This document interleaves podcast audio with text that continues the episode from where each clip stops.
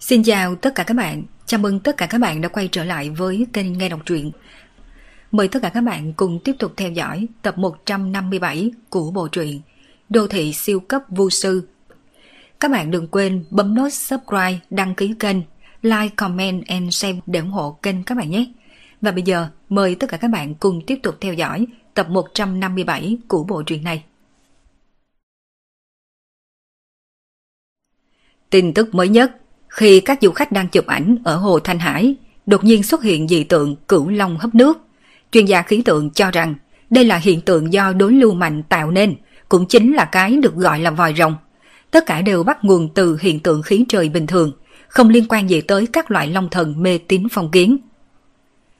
Ở thời đại truyền thông phát triển vô cùng này, bất kỳ hiện tượng kỳ lạ gì đều được truyền bá ra ngoài trong nháy mắt. Mà Hồ Thanh Hải bên kia cũng đã phản ứng rất nhanh. Nhưng mà chỉ có đám du khách xuất hiện bên bờ Hồ Thanh Hải khi ấy mới biết. Cái gì mà nguyên nhân khí trời chứ?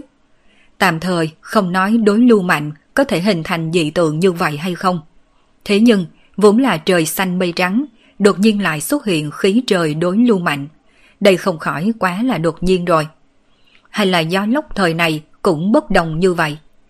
Chỉ ít, những du khách này không tin đáp trả từ chính phủ. Đương nhiên, bọn họ cũng chỉ có thể gửi tin nhắn cho bạn bè, sau đó âm thầm thảo luận một chút vấn đề này với mấy người bạn mà thôi. Tuyến đường Thanh Hải, Tây Tạng. Mặc dù không nổi tiếng như tuyến đường sắt tứ xuyên Tây Tạng, nhưng đối với rất nhiều người lữ hành mà nói, đây vẫn là con đường mà bọn họ rất hướng tới.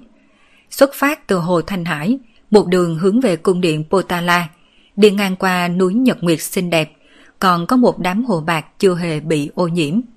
Phần cảnh sắc này khiến cho những người có sở thích du lịch lưu luyến quên lối về. Tĩnh Tĩnh, cô đã nghe thấy tin gì chưa? Sau khi chúng ta đi, Hồ Thanh Hải đã xuất hiện dị tượng cửu long hấp nước. Ai, thật là đáng tiếc, nếu như chúng ta khởi hành muộn mấy tiếng, đã có thể thấy dị tượng thần kỳ này rồi. Trên đường đi, một chiếc xe Việt giả đang chạy rất nhanh. Đây là một chiếc xe Việt giả đã được độ lại rồi. Bên trong xe có đủ chỗ cho bảy người cùng ngồi. Chẳng qua, giờ phút này trong xe chỉ có hai nam và ba nữ. Tôi cũng thấy video rồi, thật sự là quá đáng tiếc. Chẳng qua, phong cảnh dọc theo đoạn đường chúng ta đang đi này cũng rất là đẹp mà. À đúng ha, chuyến đi chỉ mới bắt đầu mà thôi. Tiếp đây, chúng ta phải lái hơn mười ngày. Đây mới thật sự là khoảng cách và thơ ca. Trên xe, một cô gái mang nét mặt ao ước, mà hai người thanh niên ngồi vị trí lái xe cùng phụ lái cũng nở nụ cười. Chỉ là ánh mắt hai người khi nhìn về ba nữ sinh xuyên qua kính chiếu hậu, lại mang theo một tia thâm ý. Cô gái đẹp kia nói không sai. Rất nhiều người đều thích đi tuyến đường Thanh Hải Tây Tạng, nhưng mà không biết phong cảnh dọc theo đường từ Thanh Hải đến Thành Quan cũng không kém. Mấy người có biết Khả Khả Tây Lý hay không? Tôi biết, đương nhiên là tôi biết rồi. Khả Khả Tây Lý là khu không người. Tôi đã từng thấy nó khi xem phim, lúc đó đã mơ ước tới ngày có thể đến đây một chuyến. À, không nghĩ tới hiện nay giấc mơ xưa lại thành hiện thực. Lâm Tĩnh nghe hai nữ đồng bạn của mình hoan hô, không biết vì sao trong lòng cô lại hiện ra một tia lo lắng. Hai nữ đồng bạn này của cô đều đến từ một thành phố, nhưng mà trên thực tế ba người không phải đặc biệt quen biết. Chỉ bởi vì đều có chung sở thích du lịch nên mới lập nhóm cùng đi du lịch chung. Còn lần này chọn đi từ Thanh Hải đến Thành Quan là vì có một nữ sinh trong nhóm đề nghị. Khi đó thấy đề nghị này trong nhóm, Lâm Tĩnh suy nghĩ một chút, sau đó lập tức lén liên lạc cùng nữ sinh này. Bởi vì cô cảm thấy quá mệt mỏi với công việc hiện tại. Là một biên tập viên báo chí và truyền thông, mỗi ngày Lâm Tĩnh phải đăng vài bài viết lên cho mọi người đọc. Bởi vì lối hành văn không tệ, văn chương của Lâm Tĩnh rất được hoan nghênh, nhất là phái nữ vô cùng yêu thích cô. Văn chương của Lâm Tĩnh có một đặc điểm, đó chính là đều viết về những chuyện phái nữ trong thời đại mới. Loại văn chương này được sự đón nhận của đông đảo độc giả nữ, thậm chí rất nhiều lúc còn xuất hiện cộng minh. Điều này cũng góp phần giúp cho cô có vài phần danh tiếng trong nghề biên tập này. Nhưng mà sau khi cô được công ty khác thuê lại khiến cô cảm thấy rất khẩn trương. Công ty biết nguyên nhân vì sao văn chương của cô hấp dẫn độc giả, cho nên đã định ra một kết cấu cho cô. Bởi vì phần lớn độc giả đều là nữ, vì vậy văn chương của cô đều là chủ nghĩa ngụy nữ quyền cùng với chủ nghĩa vị kỷ tinh khéo. Công kích đàn ông, công kích phụ nữ, công kích tất cả mọi người cùng chuyện không quen nhìn ở bên cạnh mình. Tất cả đàn ông đều là đàn ông cặn bã. Tất cả phụ nữ đều là người không thể nào độc lập.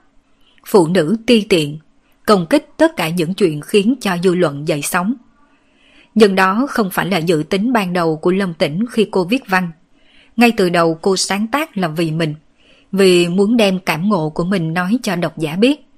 Mà bây giờ cô lại vì độc giả mà sáng tác. Những thứ cô viết đều là cốt truyện đoàn đội nghiên cứu bày kế tỉ mỉ, trăm phần trăm đảm bảo có thể khiến cho độc giả yêu thích. Cố sự, vĩnh viễn đều tới từ những người bạn bên cạnh, nhưng chỉ có Lâm Tĩnh biết, những thứ này đều chỉ là hư cấu mà thôi. Chỉ vì tôn lên quan điểm cuối cùng của mình, đây đã không còn là dự tính ban đầu của cô rồi. Cũng đúng như lúc này, gần đây tâm tình của Lâm Tĩnh rất dễ cáu. Cuối cùng lựa chọn xin nghỉ ở công ty, lúc này hẹn nhóm bạn hai người này cùng đi ra ngoài du lịch. Ngay từ đầu, Lâm Tĩnh muốn mua vé xe lửa đi từ Thanh Hải đến Thành Quan, nhưng bị đồng bạn cự tuyệt. Dựa theo các cô ấy nói, ngồi trên xe lửa thì có thú vị gì, căn bản không thể thoải mái thưởng thức phong cảnh dọc đường. Muốn du lịch, vậy thì phải đi phượt mới vui. Chỉ là cả ba cô đều không biết lái xe, nhưng một trong số ba cô nói là có cách, nói những người đang ngoài du lịch lúc này đều thích đi tuyến xe Thanh Hải, Tây Tạng, hoàn toàn có thể tiện đường đi nhờ xe. Ngay từ đầu trong lòng của Lâm Tĩnh vẫn còn có chút bài xích, nhưng theo một hai ngày ở chung này, nhất là có thể tùy ý dừng lại ven đường thưởng thức phong cảnh, khiến cho một tia bài xích trong lòng cô liền biến mất. Về phần hai người thanh niên phía trước lái xe, đều là người các cô quen biết trên đường, cũng từ Thanh Hải đi tới Thành Quan, là bên kia làm ăn. Anh Vương, thịt bò khô này không tệ, anh nếm thử đi. Nhìn cô bạn đút miếng thịt bò khô trong tay vào trong miệng của anh Vương kia, Lâm Tĩnh nhíu mày, mà đây chính là nguyên nhân khiến cô thầm lo lắng trong lòng. Mặc dù mới chỉ đi chung với nhau hai ngày, nhưng Lâm Tĩnh phát hiện cử chỉ của hai người đồng bạn này của mình cùng hai người thanh niên kia có chút mập mờ, hơn nữa còn mơ hồ mang theo một tia lấy lòng. Tới rồi, chúng ta đã đến Khả Khả Tây Lý. Sau khi mơ màng ngủ một lát trên xe, Lâm Tĩnh bị tiếng kinh hô của đồng bạn đánh thức. Nhìn cửa sổ bên ngoài, lúc này mới phát hiện đã là hoàng hôn. Bên ngoài là một vùng khô vàng mênh mông bát ngát. Khả Khả Tây Lý, khu không người lớn nhất trong nước. Xem ra đêm nay chúng ta phải qua đêm ở khu không người này rồi. Người đàn ông lái xe cười khẽ một tiếng. Lâm Tĩnh lại không có ý kiến, bởi vì hai ngày trước đoàn người bọn họ vẫn dừng dựng trại ở ven đường, cho nên không cảm thấy có gì bất ổn. Xuống xe, ba người Lâm Tĩnh vội vàng chụp ảnh, mà hai người thanh niên thì bắt đầu cắm trại. Bởi vì đã đi vào chỗ sâu trong Khả Khả Tây Lý, ở đây không giống nơi các cô hạ trại hai ngày trước, thường có xe cộ đi ngang qua. Có thể nói, ở đây ngoài trừ các cô ra, không còn người nào khác. Ba người đẹp, khí trời lạnh lẽo, mọi người cùng nhau uống một chén chứ. Sau khi hai người thanh niên dựng lều vải xong, cũng bắt đầu đốt lửa uống rượu. Mà thấy hai hành động của người thanh niên, trong lòng Lâm Tĩnh còn hơi ngượng ngùng. Bởi vì dọc theo con đường này, quả thật có thể nói là các cô vừa xin ăn đi nhờ xe điển hình. Tốt! Tiền Gia Gia cao hứng giơ chén rượu lên trực tiếp uống một ngụm, mà cô gái khác cũng cầm chén rượu lên uống. Lâm đại mỹ nhân, có muốn uống một chén không? Thấy Lâm Tĩnh bưng chén không uống, trên mặt của Vương Đại Vĩ hơi bất mãn. Tĩnh Tĩnh à, loại khí trời này uống một chén rượu có thể khiến cho thân thể ấm áp rất là tốt đó. Lúc này hai cô gái còn lại cũng mở miệng khuyên. Tôi, tôi không biết uống rượu. Cho tới bây giờ vẫn chưa từng uống rượu trắng khi nào. Lâm Tĩnh hơi khó xử, lớn như vậy rồi nhưng cô chỉ mới uống rượu vang. Hơn nữa còn chỉ uống có một ngụm nhỏ, từ trước tới nay chưa từng chạm tới rượu trắng bao giờ. Nghe thấy mùi rượu này đã khiến cô chán ghét muốn nôn. Đây cũng là nguyên nhân khiến cô cảm thấy không thể nào hiểu nổi, vì sao còn có người thích uống rượu. Lâm đại mỹ nhân, chờ ra khỏi khu không người này, chúng ta cũng đã đến gần Thành Quan. Có nghĩa đây cũng là đêm cuối chúng ta cùng ở với nhau. Gặp nhau cũng là một cái duyên. Mọi người cùng nhau uống một chén rượu. Bằng không, cô sẽ khiến tôi cảm thấy dọc theo con đường này, tôi đã chở một tên bạch nhãn lang. Một người thanh niên khác mở miệng nói. Lời của anh ta lại khiến cho sắc mặt của Lâm Tĩnh biến hóa một chút. Mắt thấy bầu không khí muốn trở nên có chút lúng túng. Anh Trần à, Tĩnh Tĩnh không biết uống rượu. Như vậy đi, để em đến uống thay cho cô ấy. Tiền Gia Gia cầm lấy cái chén của Lâm Tĩnh, mấy ngụm đã uống hết chén rượu. Bởi vì uống quá nhanh mà bị sặc đến không ngừng ho khan, lệ trên khóe mắt như sắp trào ra. Có khúc nhạc đệm này, tâm tình thưởng thức cảnh đẹp của Lâm Tĩnh biến mất ngay lập tức. Sau khi ăn qua loa mấy ngụm, lập tức đi vào trong lều, cầm sách vở nhìn xem. Bóng đêm phủ xuống, Lâm Tĩnh cũng tiến vào giấc ngủ.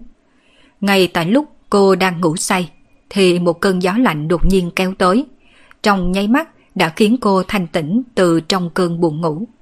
Mà đợi khi cô mở mắt, thấy được bóng người trước mặt mình, càng không nhịn được lên tiếng kinh hô. Anh, anh muốn làm gì? Nhìn Vương Đại Vĩ vừa đi vào trong lều vải của mình, nét mặt Lâm Tĩnh tràn đầy giận dữ. Nhưng mà Vương Đại Vĩ không thèm quan tâm, thậm chí trên mặt còn mang theo vẻ châm chọc. Tôi muốn làm gì sao? Đương nhiên là làm chuyện đó với cô rồi. Anh, anh cút ngay cho tôi. Cút ngay. Vương Đại Vĩ cười lạnh liên tục. Mấy cô gái như các cô lựa chọn đi phượt nhờ xe của người khác, không phải là nên chuẩn bị sẵn sàng việc bị người ta đè lên trên người hay sao? Hai ngày nay, hai người chị em của cô đã khiến cho anh em chúng tôi sung sướng vô cùng. Giờ thì đến phiên cô rồi. Lâm Tĩnh sợ ngây người, dùng nét mặt không thể tưởng nhìn Vương Đại Vĩ. Mấy người Tiền Gia Gia đã phát sinh quan hệ cùng hai người thanh niên này sao?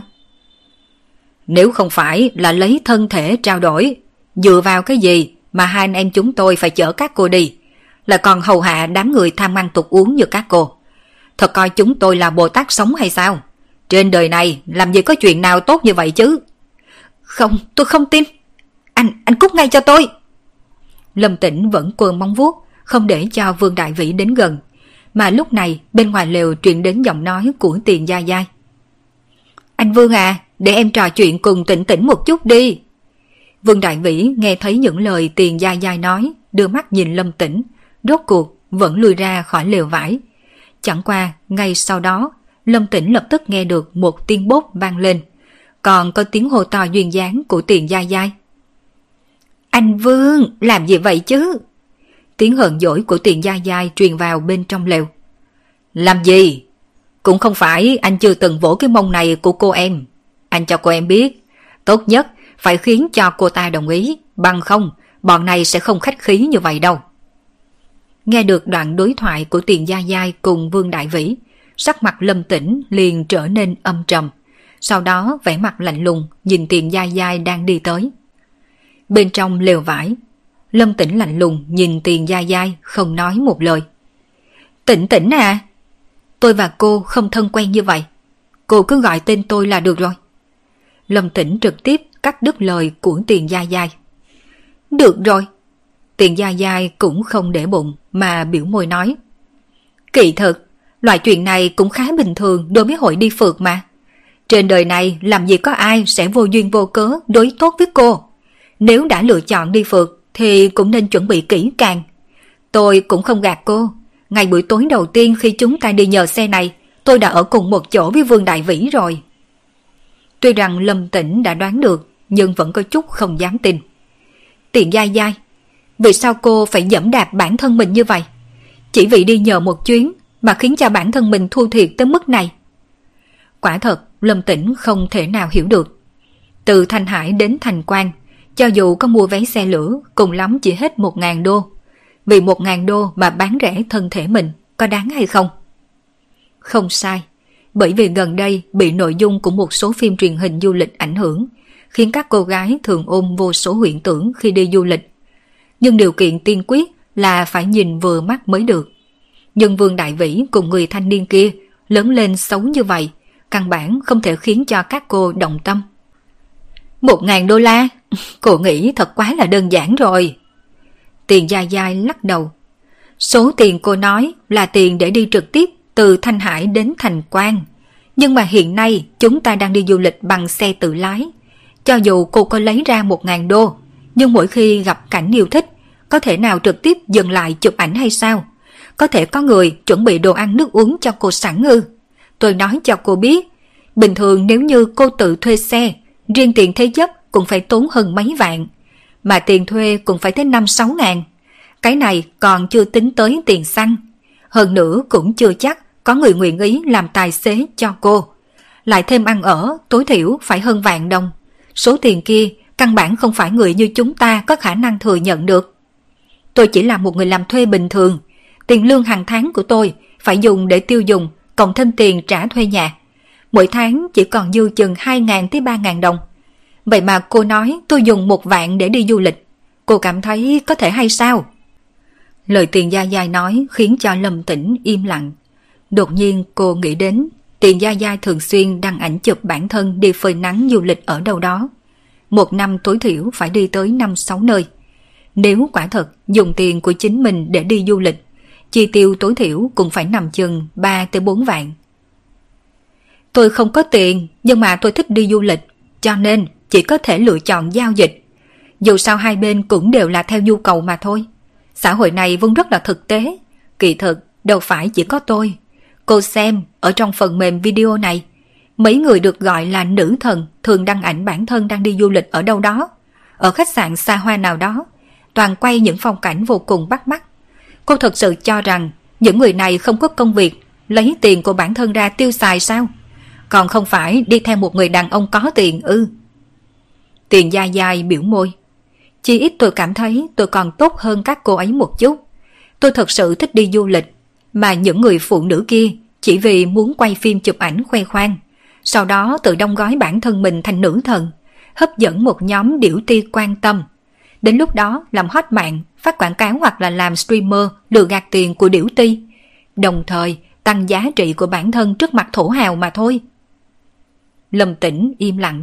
Tuy rằng cô không hiểu rõ những hot mạng hay streamer này, nhưng cô tin Tiền Gia Gia nói không sai. Đầu năm nay nào có nhiều nữ thần như vậy. Những người có tiền, gia cảnh tốt dân chính đều đã được mấy người đàn ông ưu tú theo đuổi.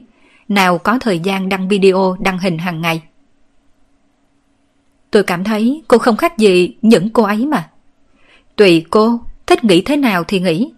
Tôi tới chỉ vì muốn khuyên cô thôi. Thật ra nếu như ở trước hôm nay, cô còn có cơ hội chạy trốn. Thế nhưng mà đêm nay sợ rằng cô sẽ không thể nào tránh được đâu. Chẳng nhẽ bọn họ dám cưỡng ép tôi sao? Có tin tôi gọi điện báo cảnh sát hay không? Lâm Tĩnh có chút không tin. Rõ ràng hai người kia cũng đều có gia đình rồi. Cô cũng không tin Vương Đại Vĩ có thể mặc kệ nguy cơ phải ngồi tù mà cưỡng ép mình.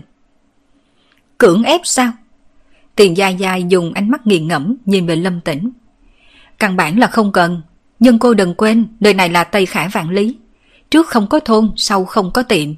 Nếu như cô không đồng ý, bọn họ sẽ bỏ cô ở nơi này. Dưới loại khí trời này, cô cảm thấy một nữ sinh như cô có thể sống được bao lâu? Sợ rằng suốt vài ngày cũng không có một bóng xe nào chạy ngang qua đây. Mặt khác, cho dù có xe qua, cô có dám cam đoan tài xế kia không đề xuất yêu cầu như vậy không? Đến lúc đó, liệu cô sẽ đồng ý hay là từ chối đây? Lời Tiền Gia Gia nói khiến cho thân thể của Lâm Tĩnh có chút run run. Lúc trước cô đã phát hiện, ở nơi này di động không có sóng. Nói cách khác, cô hoàn toàn mất liên hệ cùng bên ngoài. Cho dù muốn tìm cứu viện cũng không tìm ra. Là các người cố ý. Cố ý chọn qua đêm ở chỗ này. Nét mặt của Lâm Tĩnh tràn đầy phẫn nộ chất vấn Tiền Gia Gia. Mà Tiền Gia Gia cũng không giải thích. Bởi vì dưới cái nhìn của cô ấy, đây là một chuyện rất bình thường. Không có tiền còn muốn đi du lịch, vậy thì phải làm tốt chuẩn bị bán thân thể của mình đi. đã muốn du lịch không tốn tiền, lại cũng không muốn trả giá. Trên đời nào có chuyện tốt như vậy. Tôi có thể đưa tiền cho bọn họ, những chi phí dọc theo đường đi này tôi cũng có thể trả. Lâm Tĩnh nói. Tiền sao? Cô cảm thấy đối với loại đàn ông tinh trùng lên não này, bọn họ sẽ cần tiền của cô ư? Tiền Gia Gia biểu môi. Cô ấy đi phượt nhiều lần như vậy, đã sớm hiểu rõ suy nghĩ của lũ đàn ông này. Đối với đám người Vương Đại Vĩ mà nói, căn bản bọn họ không thiếu mấy vạn đô. Hơn nữa, đàn ông đều là loại ti tiện, càng không có được lại càng muốn. Lâm Tĩnh càng không đáp ứng, bọn họ càng muốn có. Tôi tình nguyện đợi ở chỗ này. Lâm Tĩnh cũng biểu lộ thái độ của mình. Tiền Gia Gia nghe cũng không nói thêm gì, mà xoay người đi ra khỏi lều. Không bao lâu, bên ngoài lập tức truyền đến tiếng Vương Đại Vĩ chửi mẹ kiếp. Một đêm này, Lâm Tĩnh không thể ngủ ngon. Cũng may mọi chuyện diễn ra giống hệt những lời Tiền Gia Gia đã nói. Hai người Vương Đại Vĩ không tiếp tục xông vào. Điều này khiến cô thoáng thở phào nhẹ nhõm. Thế nhưng, bên ngoài thỉnh thoảng truyền đến tiếng cố ý thở gấp của Tiền Gia Gia cùng một người nữ sinh khác, khiến cho cô tâm phiền ý loạn. Kỳ thực, Lâm Tĩnh cũng không biết, cô có thể coi như may mắn. Có mấy người đi phượt ké trên tuyến đường Thanh Hải Tây Tạng cùng tuyến đường Tứ Xuyên Tây Tạng, cho dù không muốn nhưng rốt cuộc vẫn bị những tài xế kia cưỡng ép. Trước không có thôn, sau không có tiệm. Một cô gái như cô sao có thể là đối thủ của lũ đàn ông như lan như sói kia, nhất là còn đang chạy đường dài. Mười ngày nửa tháng đều không thấy được phụ nữ, làm sao có thể nhịn được. Mà cho dù những cô gái kia bị cưỡng ép, nhưng cuối cùng cũng chỉ có thể nén giận. Một khi báo cảnh sát, chẳng khác nào sẽ bị mọi người biết rõ chuyện bản thân mình bị cưỡng bức. Mà đa số người sau khi biết chuyện này, không chỉ không đồng tình với những cô gái này, mà ngược lại sẽ còn cảm thấy những cô gái này đáng đời. Đáng đời, ai bảo các cô đi nhờ xe của người ta. Không có tiền thì đừng có mà ham hố ra ngoài du lịch. Lần này sở dĩ Lâm Tĩnh tránh được một kiếp, không phải bởi vì gì khác, mà vì có hai cô gái như Tiền Gia Gia ở đây. Vương Đại Vĩ cùng người đàn ông còn lại cũng chẳng phải khát khao quá mức. Một đêm này, Lâm Tĩnh không ngủ ngon, mà khi mặt trời mọc, cô lập tức nghe tiếng xe khởi động. Chẳng qua cô cũng không đi ra khỏi lều, bởi vì cô biết Vương Đại Vĩ sẽ không để cho cô lên xe. Dài dài, cô còn bần thần cái gì, nhanh chóng lên xe đi. Tiếng la của Vương Đại Vĩ từ bên ngoài truyền đến.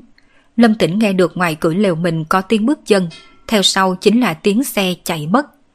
Vài phút sau xác định xe đã rời đi, Lâm Tĩnh mới đi ra khỏi lều. Kết quả lại phát hiện trước lều của mình có một túi bánh mì. Bên trong có mấy miếng bánh mì, còn có một bình nước. Thầy số bánh mì cùng nước này, nét mặt của Lâm Tĩnh có chút phức tạp. Thật ra chỉ mới vài phút trước, cô cảm thấy rất là oán hận Gia Gia cùng cô gái kia. Nếu như sớm biết có loại tình huống này, cô đã không tham gia chuyến du lịch. Chẳng qua lúc này cô lại nghĩ thông suốt. Mỗi người có một sự lựa chọn riêng. Tiền Gia Gia lựa chọn sống theo kiểu này là chuyện của cô ấy. Cũng giống như rất nhiều người du lịch tình cờ gặp gỡ rồi yêu nhau, sau đó kết hôn cùng nhau. Hai vợ chồng này có lãng mạn không? Rất nhiều người cảm thấy rất lãng mạn, nhất là ở trong lòng mấy cô gái. Nhưng cũng phải suy nghĩ cẩn thận. Chỉ đi du lịch cùng nhau một lần đã ở cùng nhau, song phương cũng không hiểu rõ gì nhiều. Chỉ dựa vào những lời đối phương nói đã lựa chọn tin tưởng, có vẻ như đây cũng là một loại tùy tiện. Loại khí trời này cực kỳ tiêu hao năng lượng, lúc này bụng Lâm Tĩnh có chút đói. Cầm lên bánh mì cùng bình nước, bắt đầu ăn, sau đó yên lặng, chờ đợi có chiếc xe nào chạy ngang qua đây. Nhưng mà chuyện tiếp theo giống hệt như Tiền Gia Gia đã nói. Từ ba ngày cho đến đêm tối, con đường này rất hiếm có xe qua lại. Nhất là khi không có lửa đốt, loại khí trời lạnh lẽo này khiến cho Lâm Tĩnh chỉ còn cách trốn vào trong lều khi trời chưa tối, sau đó bọc chăn sưởi ấm. Một ngày, hai ngày trôi qua, tới ngày thứ ba, Lâm Tĩnh đã có chút không chịu nổi. Nếu như trước đây bản thân mình không kiên trì, không phải lúc này đã tới Thành Quan rồi sao? Có thể thoải mái ngâm nước nóng trong phòng tắm, mà không phải chịu đói rét lạnh lẽo ở nơi hoang vắng thế này. Nếu như lúc này có một chiếc xe xuất hiện, nếu như tài xế đề xuất yêu cầu như vậy, mình còn có thể kiên trì được ư?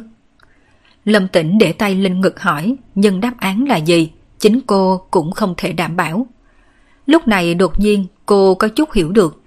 Trước đây khi cô xem một số phim truyền hình thể loại cầu sinh nơi hoang dã, còn cảm thấy những người phụ nữ kia vì thức ăn mà bán đứng bản thân mình là ti tiện, giả dối tới mức nào. Nhưng bây giờ cô cảm thấy như vậy mới là chân thực.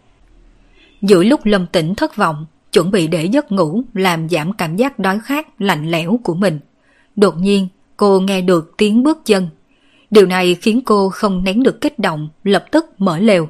Thấy được cách đó không xa có một bóng người nhỏ bé đang đi về bên này. Là cậu ta. Sau khi nhìn rõ bóng người này, Lâm Tĩnh hơi kinh ngạc, bởi vì cô nhận ra bóng người nhỏ bé này. Trước đây khi ở Hồ Thanh Hải, chính mắt cô đã thấy hai cha con có chút khác thường so với những du khách ở lại đây, còn hiếu kỳ chụp mấy bức ảnh. Chỉ là vì sao hiện nay còn lại mỗi bé trai? Cha của đứa bé đâu rồi? Còn sau lưng bé trai cũng không có xe. Lẽ nào cậu bé đã đi bộ đến đây? Nơi này chính là một nơi không người, ngay cả vết chân người cũng hiếm thấy. Vì sao một đứa bé lại đi đến nơi đây? Cha của đứa bé không lo sao? Trong lúc Lâm Tĩnh đang đánh giá Phương Bà Bảo, Phương Bà Bảo cũng nhìn thấy Lâm Tĩnh, đôi mắt nhỏ sáng lên, trực tiếp chạy về Lâm Tĩnh, trong miệng còn cất giọng non nớt hô: "Chị à!" Lâm Tĩnh nhìn Phương Bà Bảo đang chạy về phía mình, cảm giác đầu óc có chút không đủ dùng. Bé trai trước mặt này rất là bẩn thỉu, ngay cả khuôn mặt nhỏ nhắn cũng như vậy. Nếu như không phải cô từng thấy dáng vẻ sạch sẽ của bé trai này, gần như đều phải hoài nghi người trước mặt cô là một tiểu giả nhân. Nghĩ đến đây, Lâm Tĩnh không nhịn được, lan tràn tình thương của một người mẹ. Đứa bé nhỏ như vậy nhất định đã lạc mất cha mình rồi. Nhìn xem y phục này đều có chút rách nát, thật sự là quá thê thảm. Lâm Tĩnh vươn tay muốn ôm Phương Bà Bảo, nhưng điều khiến cô lung túng, vậy mà Phương Bà Bảo lùi về sau một bước tránh khỏi. Đây là sự bài xích thân thiết của cô mà. À, chuyện kia... Lâm Tĩnh cũng không nghĩ nhiều, có lẽ là cha mẹ của đứa bé đã dạy bảo không được quá thân mật cùng với người xa lạ. Như vậy cũng có thể đề phòng đứa bé bị lừa hoặc bị bắt cóc. Nhưng mà Lâm Tĩnh cũng không suy nghĩ một chút. Nếu suy nghĩ cô là sự thật, vì sao khi trước Phương Bà Bảo lại chạy về cô? Sở dĩ bài xích sự đụng chạm thân thể với cô, đó là bởi vì trong lòng Phương Bà Bảo, ngoại trừ cô gái ngu xuẩn kia, thì không ai có thể ôm cậu bé. Đương nhiên ngoại trừ ông bà nội ra. Về phần Alice, cô gái nhỏ thích sờ soạn đầu của nó, đó là không có biện pháp. Ai bảo thực lực của nó bị phong ấn, không thể nào đánh lại cô bé được chứ. Người ở dưới mái hiên không thể nào không cúi đầu. Ừ, tiểu bảo bối à, tại sao em ở đây một mình? Cha em đâu rồi? Lâm Tĩnh cúi đầu hỏi. Em, cha em chết rồi. Em và cha gặp phải bầy sói. Cha vì cứu em mà đâu với bầy sói kia, rốt cuộc bị bầy sói cắn chết rồi. Nét mặt của Phương Bà Bảo vô cùng đáng thương, cất lời nói dối. Chẳng qua trong lòng nó lại sướng đến phát rồ. Nó không ngờ tới chuyến đi này có thể khiến cho nó thoát khỏi ma trảo của Phương Minh. Lúc đó sau khi Hồ Thành Hải xuất hiện dị biến, Phương Minh chạy trốn, một mình Phương Bà Bảo lưu lại bên trong. Cuối cùng bị một cổ năng lượng kinh khủng trùng kích, trực tiếp ném bay ra ngoài. Sự đau đớn này khiến nó bất tỉnh một thời gian. Mà trước khi nó bất tỉnh, đã thấy trên mặt hồ bạc nổi đầy máu. Hiển nhiên, tất cả sinh vật trong hồ bạc cũng không thể nào tránh khỏi kiếp nạn. Về phần Phương Minh, Phương Bà Bảo tin tưởng kết cục cũng sẽ không tốt hơn bao nhiêu. Bởi vì tốc độ bùng nổ của cổ năng lượng này rất là nhanh. Phương Minh chỉ mới chạy hơi xa một chút thôi, tuyệt đối không thể nào hoàn toàn thoát khỏi phạm vi ảnh hưởng. Tốt nhất là chết rồi. Chết là tốt nhất đó. Trong lòng của Phương Bà Bảo nguyền rủa. Cha em đã chết rồi sao? Nét mặt của Lâm Tĩnh tràn đầy kinh ngạc, ngay sau đó hiện ra vẻ sợ hãi. Đứa bé nhỏ như vậy nhất định không thể nào chạy quá xa. Đây chẳng phải nói bầy sói đang ở nơi cách cô không xa ư? Dạ, chị à, mau chóng chạy theo em, nếu không sợ rằng đợi khi bầy sói ăn xong cha em thì tới lượt ăn chúng ta đó. Nghe thấy những lời Phương Bà Bảo nói, Lâm Tĩnh gật gù theo bản năng, thậm chí ngay cả lều vải đều không kịp thu thập, cõng hành lý cùng Phương Bà Bảo chạy về phía trước. Mãi cho thứ khi đã chạy hơn mười phút, bởi vì đói khát không còn chút sức lực nào, cô mới dừng bước, đưa mắt nhìn hướng Phương Bà Bảo, trên mặt lộ ra vẻ hồ đồ.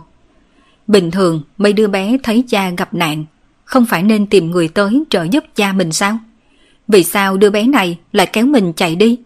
Lẽ nào đứa bé không thích cha mình? Nghĩ đến cha của đứa bé vì nó mà chiến đấu cùng bầy sói, rốt cuộc còn chết trong miệng bầy sói. Sau lại nhìn bé trai đang chạy trối chết, đột nhiên Lâm Tĩnh cảm thấy có chút không đáng thay cho người cha kia. Phương Bà Bảo thấy Lâm Tĩnh dừng bước, đồng thời dùng ánh mắt cổ quái nhìn mình. Trong nháy mắt liền hiểu trong lòng Lâm Tĩnh đang suy nghĩ điều gì. Nó giải thích: Cha nói em đừng quay về tìm ông, hơn nữa còn nói em phải chạy đi thật xa, nói em sau này phải nghe theo lời mẹ, chăm sóc mẹ cẩn thận thay cha em. Nghe được câu trả lời của Phương Bà Bảo, Lâm Tĩnh im lặng. Đây là một người cha vĩ đại tới cỡ nào? Chị à, có phải chị đói tới mức không đi được nữa đúng không? Phương Bà Bảo nhìn Lâm Tĩnh, lời nói của nó khiến sắc mặt của Lâm Tĩnh đỏ lên. Bị một đứa bé nhìn ra bản thân mình đói bụng, thật sự là có chút mất mặt. Chị không... Không, thì được rồi, chúng ta tiếp tục đi. Được được. Nửa ngày sau, Lâm Tĩnh thật sự không thể nào đi nổi. Nửa ngày này cô chỉ mới uống mấy ngụm nước, vốn là còn có nửa túi bánh bích quy, là cô cố ý để dành, nhưng rốt cuộc vẫn phải cho Phương Bà Bảo. Bà Bảo à, chúng ta tạm thời nghỉ ngơi một chút đi. Không đi nổi nữa, Lâm Tĩnh cũng không cậy mạnh. Trong mắt Phương Bà Bảo chuyển động vài cái. Khoảng cách này hẳn là Phương Minh không thể nào cảm ứng được, ngược lại có thể dừng nghỉ ngơi một chút. Thật ra đi lâu như vậy nó cũng mệt mỏi, dù sao nó vẫn chỉ mang thân thể của một đứa bé mà thôi. Ở ven đường, hai người Lâm Tĩnh cùng Phương Bà Bảo trực tiếp ngồi xuống nghỉ ngơi. Xong sau khi sắc trời từ từ tối, một vấn đề bày ra trước mắt hai người. Tối nay phải làm sao mới qua được đây? Ban đêm ở Khả Khả Tây Lý vô cùng lạnh lẽo, đã không có lều, căn bản hai người không chịu nổi sự lạnh lẽo này. Bà Bảo à, em ngồi đây một lát nha, chị đi tìm một ít củi lửa, tối nay chúng ta phải đốt một đống lửa mới được, bằng không sẽ bị cảm lạnh mà bệnh mất đó. Bởi vì là mùa đông, hơn nữa còn ở Khả Khả Tây Lý, bên đường có không ít cây cỏ ngã nghiêng khô héo.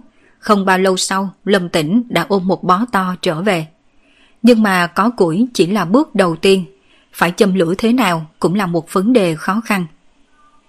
Chị à, có thể dùng hai tảng đá để lấy lửa đó. Phương Bà Bảo thấy Lâm Tĩnh sững sờ nhìn một đống củi, quay đầu trừng trắng mắt, sau đó không nhịn được mở miệng nói: um, tảng đá cũng lấy lửa được sao? Lâm Tĩnh hơi nghi hoặc một chút hỏi: um, Đây là cha nói cho em biết, phải tìm được một hòn đá trơn nhẵn cùng một hòn đá có đầu nhọn, sau đó dùng khối đá có đầu nhọn ma sát trên bề mặt khối đá kia, như vậy có thể đánh lửa được rồi. Là thế này sao? Chị thử một chút. Lâm Tĩnh tìm tới hai hòn đá, nhưng mà đập nửa ngày, thậm chí không cẩn thận đập trúng tay mình, nhưng ngay cả một tia lửa cũng không nhìn thấy. Rất hiển nhiên phương pháp lấy lửa này đối với cô thật sự là vô hiệu. Đương nhiên Phương Bà Bảo biết nguyên nhân Lâm Tĩnh thất bại là vì cô lựa chọn hòn đá không đúng. Không phải bất kỳ viên đá nào cũng có thể dễ dàng va chạm bốc cháy, nhưng nơi này cũng thật sự không còn hòn đá nào khác. Nghĩ tới đây, Phương Bà Bảo đứng lên, đi về bãi cỏ bên cạnh. Không bao lâu sau, trên tay nó cầm lấy lá cây, rồi đi về. Đồng thời tìm thấy một thân cây to chừng ngón tay từ trong đống cành lá, giao cho Lâm Tĩnh.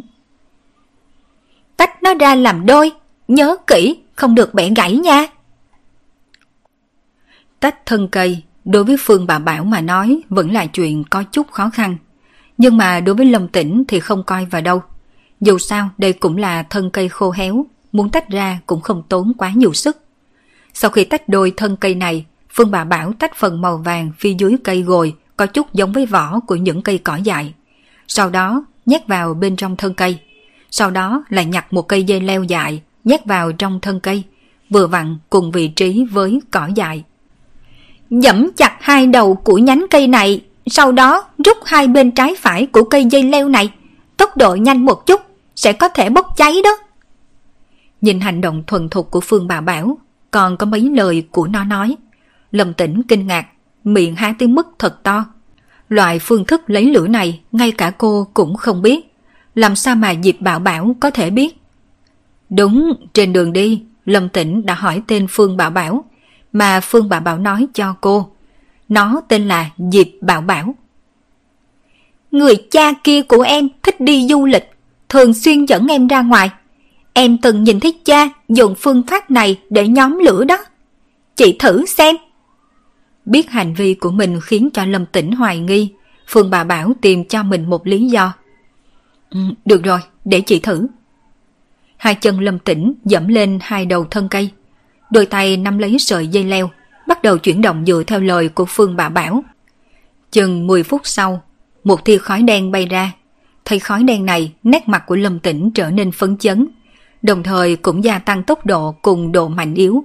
Một phút đồng hồ sau, rốt cuộc cũng thấy được ngọn lửa. Lấy lửa thành công, kế tiếp chính là thận trọng dẫn ngọn lửa này lên củi. Mà trong quá trình này, Lâm Tĩnh phát hiện những chuyện lặt vặt này đều do Phương Bà Bảo làm. Cũng không phải Phương Bà Bảo chăm chỉ, mà là nó không dám để cho Lâm Tĩnh làm. Đừng xem chỉ là lửa đốt củi, nếu như không vận chuyển tốt, như vậy mồi lửa sẽ rất dễ bị tắt. Mà nó cũng đã nhìn ra, người phụ nữ này hết sức rồi. Nếu như ngọn lửa này bị tắt mất, vậy chắc chắn tối nay bọn họ phải chịu lạnh cùng hắc ám. Có lửa, nhiệt độ từ từ tăng, nhưng đói khát vẫn không được giải quyết. Phương Bà Bảo cũng không trông mong gì ở Lâm Tĩnh, tự mình đi về phía đồng cỏ. Không bao lâu sau, trên tay nó đã cầm theo một đám rau dại về. Khi Tiền Gia Gia đi, có để lại cho Lâm Tĩnh một bình nước nhỏ. Bình đựng nước này còn có thể dùng để nấu nước. Phương Bà Bảo nhìn Lâm Tĩnh, Lâm Tĩnh lập tức hiểu ý trong ánh mắt của nó, rất là tự giác cầm bình nước đi tìm nước. Không bao lâu cũng mang theo một bình nước đầy qua đây. Những loại rau này cha em từng hái rồi, có thể ăn được, chỉ cần đặt vào trong nước nấu một chút là xong. Lâm Tĩnh cảm thấy hơi choáng đối với lời giải thích của Phương Bà Bảo. Cô ngược lại có chút đau lòng vì Phương Bà Bảo. Mấy đứa bé ở độ tuổi này, ai mà không phải bảo bối trong nhà, ăn trắng mặt trơn dưới sự quan tâm bao bọc của cha mẹ. Nhưng mà Bảo Bảo này lại biết cả nhóm lửa cùng hái rau dại. Có thể nghĩ cậu bé đã phải chịu không ít khổ cực khi theo cha đi khắp nơi. Sau khi rau dại được nấu chín, Lâm Tĩnh đầu tiên là uống một ngụm canh. Rất nhạt, nhưng mà mang tới cảm giác tươi mát như bạc hà. Không khó ăn, thế nhưng cũng không thể nói là ngon được. Ngược lại khi ăn số rau dại kia lại có một vị ngọt nhàn nhạt, ngược lại có thể nuốt xuống. Sau khi ăn xong, Lâm Tĩnh cùng Bảo Bảo cứ tựa vào bên cạnh đống lửa như vậy. Ngay từ đầu Phương Bà Bảo còn ngồi cách Lâm Tĩnh một khoảng cách, nhưng cuối cùng thì nó chỉ là mang thân một đứa bé, rất nhanh đã không nhịn được cơn buồn ngủ tập kích. Lâm Tĩnh thấy như vậy cũng nhích lại ngồi bên cạnh Phương Bà Bảo, ôm nó vào trong lòng. Lông mi Phương Bà Bảo hơi nhấp nháy, trên gương mặt nhỏ lộ ra vẻ bất mãn, nhưng sau khi lắc lư vài cái vẫn không thể nào hất người phụ nữ này ra, cuối cùng đành buông tha.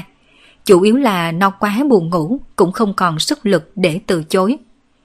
Mà Lâm Tĩnh cũng không tốt hơn Phương Bà Bảo là bao. Đợi khi Phương Bà Bảo ngủ say được chừng nửa giờ, cô cũng ngủ thiếp đi. Một đêm bình yên, chỉ có củi lửa thỉnh thoảng truyền ra tiếng tí tách. Sau khi trời sáng, Lâm Tĩnh mở mắt, nhìn Phương Bà Bảo còn đang bị thân mình ôm vào trong ngực, đang muốn đánh thức Phương Bà Bảo. Nhưng khi cô nhìn thấy mặt của Phương Bà Bảo, lập tức vội vươn tay sờ soạng trán của Phương Bà Bảo. Ngay sau đó sắc mặt cô liền biến đổi. Diệp bà Bảo à, em sốt rồi sao? Lâm Tĩnh có thể phát hiện, chắc chắn Diệp bà Bảo đã sốt rồi. Nếu không trán cậu bé sẽ không nóng như vậy. Mà ở nơi không một bóng người này, một đứa bé phát sốt, có ý nghĩa thế nào cô rất rõ. Diệp bà Bảo à, trong túi của chị có thuốc, chị tìm thuốc cho em đây. Lâm Tĩnh hoảng hốt lấy thuốc trong ba lô của mình đã chuẩn bị cẩn thận từ trước. Đáng tiếc cô chỉ chuẩn bị thuốc cảm, chẳng qua tình huống trước mặt không cho cô có cơ hội lựa chọn. Cầm hai viên thuốc cảm đưa cho Phương Bà Bảo uống. Em buồn ngủ, để em nằm một lát. Phương Bà Bảo không còn khí lực nói một câu. Nó cũng không lo lắng thân thể của chính mình, bởi vì nó biết mình không thể nào chết. Thế nhưng bệnh trạng khi bị sốt biểu hiện ra trên cơ thể, cả người mềm nhũn vô lực, ngay cả muốn nâng mi mắt cũng không nâng nổi. Được rồi, được rồi, em ngủ đi, chị ôm em. Lâm Tĩnh có thể ôm Phương Bà Bảo vào trong ngực. Lúc này cô vô cùng kỳ vọng có thể có một chiếc xe ô tô đi ngang qua. Có lẽ là trời cao nghe được cô khẩn cầu, một chiếc xe hàng to xuất hiện trên đường. Thấy chiếc xe vận tải cỡ lớn này, trên mặt Lâm Tĩnh lộ ra sợ hãi lẫn vui mừng, vội vàng ôm Phương Bà Bảo đi tới giữa đường, đồng thời còn không ngừng quơ quơ cánh tay. Dừng xe, dừng xe. Cuối cùng chiếc xe kia cũng dừng ở vị trí cách cô chừng ba mét, xuyên thấu qua kính chắn gió phía trước. Lâm Tĩnh cũng nhìn rõ người trên xe. Đó là hai người đàn ông trung niên. Một người ngồi ở vị trí lái, còn có một người ngồi ở vị trí kế bên tài xế. Thấy là hai người đàn ông, trong lòng cô lột bột, nhưng vẫn nhắm mắt, hỏi dò một câu. Hai vị đại ca, có thể cho chúng tôi quá gian một đoạn đường không? Đứa nhỏ này sinh bệnh phát sốt rồi. Trước xe vận tải, Lâm Tĩnh ôm Phương Bà Bảo, dùng ánh mắt thấp thỏm và mong chờ, nhìn về hai người đàn ông trên xe hàng. Đi nhờ xe. Tài xế cũng không xuống xe mà đánh giá Lâm Tĩnh hỏi. Cậu xin hai anh cho chúng tôi đi nhờ một đoạn đường, tôi có thể đưa tiền cho hai anh. Lâm Tĩnh lập tức trả lời, nhưng mà hai người này không có vẻ kinh hỉ, ngược lại dùng ánh mắt nghiền ngẫm nhìn Lâm Tĩnh, nhất là người đàn ông ngồi vị trí bên cạnh tài xế, càng là ý vị thâm trường. Bị người ta bỏ lại nơi này sao? Người chạy tuyến Thanh Tạng quanh năm, thường xuyên đụng trúng một số cô gái đi nhờ xe. Thông thường đều thỏa thuận xong xuôi theo đúng nhu cầu của mỗi bên. Nhưng có đôi khi, hai bên không thể nào đàm phán thành công. Rốt cuộc, đương nhiên những cô gái này sẽ bị đuổi xuống. Sắc mặt của Lâm Tĩnh hơi đổi, cô biết hai người này đã đoán được nguyên nhân vì sao cô xuất hiện ở nơi này. Tôi có thể đưa cho hai anh năm ngàn tệ. Chỉ cần hai anh đưa chúng tôi tới nơi có người là được. năm ngàn tệ, đây đã có thể coi là một số tiền không nhỏ. Bình thường tài xế được thuê đi một chuyến Thanh Tạng chỉ nhận được chừng một hai vạn mà thôi, mà một năm cũng chỉ chạy được chừng mười chuyến. Một năm tầm mười chuyến, nói cách khác, một năm trôi qua có thể kiếm chừng hai trăm ngàn. Đối với phần lớn người mà nói, thu nhập này cũng không tính là thấp. Nhưng đối với những tài xế vận chuyển hàng, vì khoản thu nhập đó mà bọn họ phải trả cái giá rất lớn. Đầu tiên là chi phí mua xe, chỉ riêng một chiếc xe vận tải đã có giá mấy chục hay gần cả trăm vạn. Thứ hai là về vấn đề an toàn. Một khi gặp phải một ít chuyện trên đường hoặc là gặp phải chuyện ngoài ý muốn, rất có thể sẽ không còn mệnh nữa. Đương nhiên còn có một điều chính là gia đình. Một khi đã làm tài xế vận chuyển hàng hóa đường dài, căn bản không còn thời gian dành cho gia đình. Quanh năm suốt tháng đều trên đường quốc lộ hay đường cao tốc, ngay cả ăn uống cũng đều được giải quyết trên đường. Có đôi khi đường xá xa xôi, sau một chuyến vận chuyển hàng hóa, cả người không khác gì kẻ ăn mày lang thang. Hai người thanh niên liếc nhau, đều thấy được vẻ rung động trong mắt nhau, nhưng rốt cuộc vẫn lắc đầu, bởi vì bọn họ không thể nào phá hư quy củ. Mấy tài xế thường xuyên chạy tuyến đường dài Thanh Tạng đều biết mặt nhau. Hơn nữa phần lớn đều là người trong cùng một nhóm. Có đôi khi gặp phải sự cố vấn đề gì trên đường, cũng có thể tìm những tài xế khác giúp. Cũng chính bởi vì điểm này, những tài xế đường dài đã hình thành liên minh, nhất là trong chuyện chở mấy khách hàng nữ. Nếu có cô gái nào không khuất phục bị tài xế bỏ rơi trên đường, như vậy những tài xế khác không thể nào chở mấy cô gái này, trừ phi cuối cùng cô gái này chịu khuất phục. Đây là quy củ, chính là muốn dạy cho mấy cô gái đi nhờ xe một bài học, để cho bọn họ biết xe là không có dễ đi nhờ như vậy. Đương nhiên, sở dĩ những tài xế này đều sẽ đồng ý cũng là bởi vì tất cả mọi người đều cất chứa tâm tư ăn chơi. Chuyện đường dài mệt, mỗi ngày đều phải đối mặt với việc lái xe khô khan. Cho dù phong cảnh có đẹp ra sao, nhưng thấy nhiều rồi cũng không còn thú vị. Nếu như lúc này có một người phụ nữ để cho bọn họ phát tiết một chút thì còn gì tốt hơn. Tám ngàn.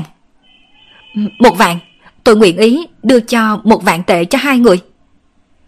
Lâm Tĩnh thấy hai người này không đồng ý lại tăng giá. Tuy rằng đối với cô, một vạn tệ cũng không phải là số tiền nhỏ. Nhưng lúc này cô chỉ muốn rời khỏi nơi đây. Không chỉ riêng cô không chịu nổi, mà quan trọng hơn là nếu Diệp Bà Bảo trong ngực cô không được đến bệnh viện, rất có thể sẽ gặp nguy đến tính mệnh. Cô gái, không phải chúng tôi không thể để cho cô đi nhờ xe, chỉ là chúng tôi cũng có quy tắc. Nếu để cô lên xe, đến lúc đó chắc chắn người đã đuổi cô xuống xe sẽ đến tìm chúng tôi gây phiền phức. Hắn có thể tìm hai anh gây phiền phức gì chứ? Hắn cũng đâu phải là lãnh đạo của hai anh. Lâm Tĩnh hơi nghi hoặc một chút hỏi. Không có biện pháp. Những tài xế như chúng tôi đã từng có thỏa thuận rồi. Nếu như cô muốn đi nhờ xe thì cũng được thôi. Thế nhưng điều kiện thế nào hẳn cô cũng biết. Vốn là phải khiến hai anh em chúng tôi thoải mái sung sướng mới được. Chẳng qua lần này chúng tôi làm người tốt. Cô chỉ cần chọn một trong hai người chúng tôi thôi. Trên xe hàng, hai người thanh niên cười híp mắt nhìn Lâm Tĩnh. Mà đáy lòng Lâm Tĩnh thì trầm xuống. Nếu như cô nguyện ý hy sinh thì sao có thể bị vây ở đây lâu như vậy được? Cô gái nhỏ, tốt nhất là cô quyết định nhanh nhanh đi, bằng không chúng tôi sẽ đi đó. Nói thật cho cô biết, ngoài trừ chúng tôi ra, trong tuần này không còn chiếc xe nào khác đi ngang qua đây đâu. Người đàn ông đang lái xe không sợ Lâm Tĩnh không đi vào khuôn khổ. Dưới cái nhìn của họ, hẳn là Phương Bảo Bảo là con trai của Lâm Tĩnh. Con trai ngã bệnh đương nhiên sẽ khiến cho người làm mẹ như cô lo sốt vó, cuối cùng chắc chắn sẽ khuất phục. Nghĩ tới đây, trong lòng hai người đàn ông đều có chút lửa nóng. Tuy rằng bọn họ từng đụng không ít phụ nữ đi nhờ xe, nhưng phần lớn người đều có giá trị nhan sắc bình thường, mà Lâm Tĩnh trước mặt này, cho dù là giá trị nhan sắc hay vóc dáng đều là trung thượng, có thể coi là cực phẩm trong số đa số phụ nữ đi nhờ xe. Nét mặt của Lâm Tĩnh cũng có chút giải dụa, cô rất muốn trực tiếp cự tuyệt, nhưng lời đến bên miệng lại không thể nói ra, bởi vì những lời của tài xế kia khiến cô cảm thấy có chút tuyệt vọng. Cho dù lúc này cô có cự tuyệt, nhưng lần sau thì sao? Tài xế này cũng nói rất rõ, đây là quy tắc của người chạy xe đường dài. Nếu như cô không nguyện ý trao đổi, căn bản sẽ không cho cô lên xe. Quan trọng nhất là cô có thể chờ tiếp, nhưng tình trạng hiện nay của Diệp Bà Bảo căn bản không thể nào kéo dài thêm. Nếu như tiếp tục kéo thêm cả một tuần, cho dù không có nguy hiểm đến tính mệnh, cũng sẽ bị nóng tới hỏng đầu óc. Cúi đầu nhìn Phương Bà Bảo đang mơ màng ngủ trong lòng, thấy khuôn mặt nhỏ nhắn kia hơi nhíu mày, hai chân của Lâm Tĩnh khẽ cong, không có dấu hiệu nào liền quỳ xuống, quỳ trước xe vận tải của hai người đàn ông. Cậu xin hai anh, cậu xin hai anh cho tôi đi nhờ xe. Đứa bé này đang phát sốt, nếu không thể nào mau chóng đưa đến bệnh viện cấp cứu, nhất định sẽ xảy ra vấn đề. Hai anh là người tốt, người tốt nhất định là có phúc báo. Lâm Tĩnh không ngừng dập đầu. Một màn này khiến cho tài xế cùng đồng bạn đều bị kinh hãi. Mà Phương Bà Bảo bị Lâm Tĩnh ôm trong ngực, cũng tỉnh dậy vì hành động quỳ lạy của Lâm Tĩnh. Giật vật mở mắt liếc nhìn Lâm Tĩnh muốn nói điều gì. Nhưng sau khi há miệng, ngậm miệng, lại chỉ có thể phát ra mấy âm tiết khàn khàn, một chữ cũng không nói ra được. Cậu xin hai anh, hẳn hai anh cũng là người làm cha, coi như tích đức vì con cái trong nhà đi. Ngẩng đầu, trán của Lâm Tĩnh đã đỏ bừng một mảnh, trên mặt tài xế cùng đồng bạn cũng có vẻ rung động. Hiển nhiên, lời Lâm Tĩnh nói đã khiến cho bọn họ rung động. Bọn họ cũng là bậc làm cha, trong nhà cũng có con cái, sở dĩ phải ra ngoài làm tài xế chạy đường dài thế này, Không phải là vì muốn kiếm tiền nuôi con chống đỡ gia đình sao? Không phải là vì muốn con cái mình có thể sống cuộc sống khá giả hơn ư? Được rồi, cô dẫn theo đứa bé lên xe đi. Cuối cùng, người tài xế cũng đáp ứng. Trên mặt Lâm Tĩnh lộ ra dáng vẻ cảm kích, thiên ngân vàng tạ, sau đó ôm Phương Bà Bảo lên thùng xe. Núi Nhật Nguyệt. Đây là một điểm du lịch nổi tiếng ở Thanh Hải. Đây còn là nơi có nhiều vết tích lịch sử. Bởi vì tên của điểm du lịch này bắt nguồn từ tên của một người phụ nữ nổi danh trong lịch sử, công chúa Văn Thành. Với thư khách là công chúa Triều Đường, lúc đó vị đại đường vững chắc hơn, có thể chung sống hòa bình với cùng Tây Vực. Vị công chúa Văn Thành này đã lựa chọn gả cho Tung Tán Cán Bố của Thổ Phiền. Mà truyền thuyết khi công chúa Văn Thành đi ngang qua nơi này, có cầm theo Nhật Nguyệt Bảo Kính mà Đường Thái Tông đưa. Không nghĩ tới trong gương đột nhiên xuất hiện cảnh tượng phồn hoa của Trường An. Công chúa buồn vui đan xen, lệ như suối trào, nghĩ đến trọng trách hòa thân cùng việc bản thân phải lấy chồng xa, dứt khoát ném Nhật Nguyệt Bảo Kính xuống xích lĩnh này. Mảnh kính phía đông chính là Nhật kính, mảnh kính ở phía tây chính là Nguyệt kính. Thấu kính bể nát khiến nước mắt bị chôn vùi trong gió cát, trở thành hai núi Nhật Nguyệt ngày hôm nay. Hai núi cách núi tương vọng, gắn bó như môi với răng, như tình lữ, như cha và con gái. Kỳ tình kỳ cảnh vô cùng cảm động. Vì tưởng niệm người công chúa hiểu rõ đại nghĩa này, hậu nhân mới gọi hai ngọn núi này là núi Nhật Nguyệt. Đương nhiên, đây chỉ là một đoạn truyền thuyết, thế nhưng truyền thuyết này đã thu hút vô số người hâm mộ tới tìm tham quan, quỳ lạy ở chỗ này, quỳ lạy người phụ nữ vĩ đại kia. Chẳng qua trong số rất nhiều du khách ở đây, có một du khách lại không ăn khớp với những du khách khác. Nguyên nhân vì lúc này trên mặt hắn hiện ra ngơ ngác. Vậy mà mình lại đi tới núi Nhật Nguyệt, nơi cách Hồ Thanh Hải xa như vậy. Phương Minh nhìn mấy du khách xung quanh, lại nhìn núi Nhật Nguyệt phía trước, đã không biết nên nói cái gì cho đúng. Ngay một khắc trước, hắn còn đang ở dưới Hồ Thanh Hải, lúc đó cảm nhận được năng lượng dưới đáy hồ bạc bạo động, lập tức lựa chọn thoát đi. Nhưng không nghĩ tới, cuối cùng không thể tránh né hoàn toàn, bị dư âm năng lượng dưới đáy hồ bạc quét đến. Nhưng cho dù chỉ là chút năng lượng còn sót này, đã có thể trực tiếp đánh bay thân thể của hắn, băng hắn vào trong vòng xoáy không gian. Sau đó, bản thân hắn xuất hiện lần nữa ở trên núi Nhật Nguyệt này. Phương Minh móc khăn tay ra, lau tia máu nơi khóe miệng. Lần này hắn bị thương không nhẹ, nếu muốn phục hồi như trước, sợ rằng phải cần mấy ngày. Đương nhiên quan trọng nhất là tĩnh dưỡng. Nhưng bây giờ căn bản hắn không cách nào tĩnh dưỡng, hắn phải tìm được Phương Bà Bảo. Tuy rằng hắn có thể xác định chắc chắn Phương Bà Bảo không gặp nguy hiểm đến tính mệnh, nhưng mà tên nhóc kia là một quả bom chưa cài đặt giờ. Nếu như không theo dõi cẩn thận khiến nó bùng nổ, sẽ mang đến tai nạn lớn cho thế giới này. Cho nên nhất định hắn phải đảm bảo Phương Bà Bảo nằm trong tầm quan sát của hắn. Hồ Thanh Hải. Từ núi Nhật Nguyệt đến Hồ Thanh Hải, Phương Minh bắt đầu tìm kiếm, nhưng từ đầu cho tới cuối vẫn không hề phát hiện tung tích của thằng nhóc kia đâu. Phương Bà Bảo giống như đã bốc hơi khỏi thế gian này. Lẽ nào Phương Bà Bảo cũng bị vòng xoáy không gian truyền đến một nơi khác giống như mình sao? Phương Minh quyết định mở rộng sưu tầm phạm vi, mà trong lúc hắn đang tìm kiếm, giờ khắc này tại Lơ Hà Sa, Lâm Tĩnh nhìn Phương Bà Bảo trước mặt mình cũng mang theo nét mặt khó xử. Một ngày trước, Phương Bà Bảo đang sốt cao trong bệnh viện, đột nhiên hạ sốt, tên nhóc lại khôi phục dáng vẻ sinh long hoạt hổ. Vốn là Lâm Tĩnh dự định báo cảnh sát, đợi cảnh sát đến Khả Khả Tây Lý tìm tung tích của cha Diệp Bà Bảo. Thế nhưng mà không ngờ Diệp Bà Bảo không cho cô gọi điện báo cảnh sát. Bà Bảo à, nếu như chúng ta báo cảnh sát, sẽ có thể tìm ra tung tích của cha em. Có thể là cha em còn chưa chết cũng nên. Không cần, cha em đã chết rồi. Em tận mắt thấy cha bị bầy sói cắn chết. Hơn nữa, thân thể cha em cũng bị bầy sói ăn hết rồi. Phương Bà Bảo biểu môi, khó khăn lắm mới có thể trốn thoát khỏi ma trảo của Phương Minh. Nó không muốn tự chui đầu vào lưới đâu. Lâm Tĩnh có chút kinh ngạc. Nếu thật sự như vậy thì có báo cảnh sát cũng không có tác dụng gì. Chẳng qua nếu không báo cảnh sát, cô làm sao mà biết được cách liên lạc cùng người nhà của Diệp Bà Bảo. Dường như nhìn ra suy nghĩ của Lâm Tĩnh, Phương Bà Bảo suy nghĩ một chút, sau đó nói: Em không có người thân, thân nhân duy nhất chính là cha em. Hiện nay cha chết rồi, đồng nghĩa em chính là cô nhi. Trong lòng Phương Bà Bảo, người phụ nữ trước mặt này cũng không tệ. Mình ngược lại có thể theo người phụ nữ này sinh sống một đoạn thời gian. Dù sao bây giờ nó còn đang mang thân thể của một đứa bé, cần người chăm sóc. Để người phụ nữ này làm bảo mẫu cho mình cũng khá là thích hợp. Kết thúc tập một trăm năm mươi bảy của bộ truyện Đô Thị Siêu Cấp Vũ Sư. Cảm ơn tất cả các bạn đã theo dõi. Mời tất cả các bạn cùng tiếp tục theo dõi tập một trăm năm mươi tám của bộ truyện Đô Thị Siêu Cấp Vũ Sư.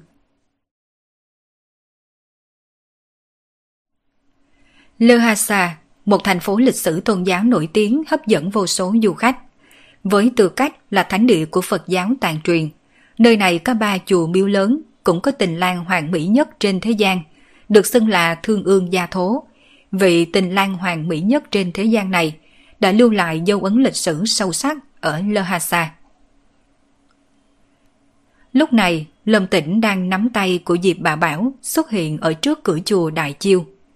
Là một text worker, từ trong xương, Lâm Tĩnh vẫn có một ít đặc điểm của thanh niên văn nghệ. Hơn nữa, cô cũng đã có một list địa điểm cần tới khi đến Lơ Hà Sa. Thế nhưng, Lâm Tĩnh dù có nghĩ thế nào cũng không nghĩ tới. Trạm dừng chân đầu tiên của mình lại chính là chùa Đại Chiêu. Chùa Đại Chiêu là nơi có tiếng tăm lừng lẫy trong lòng tín đồ của Phật giáo. Bởi vì đây là thánh địa tàn truyền Phật giáo, thậm chí cái tên Lơ Hà Sa của thành thị này cũng bắt nguồn từ ngôi chùa trước mặt.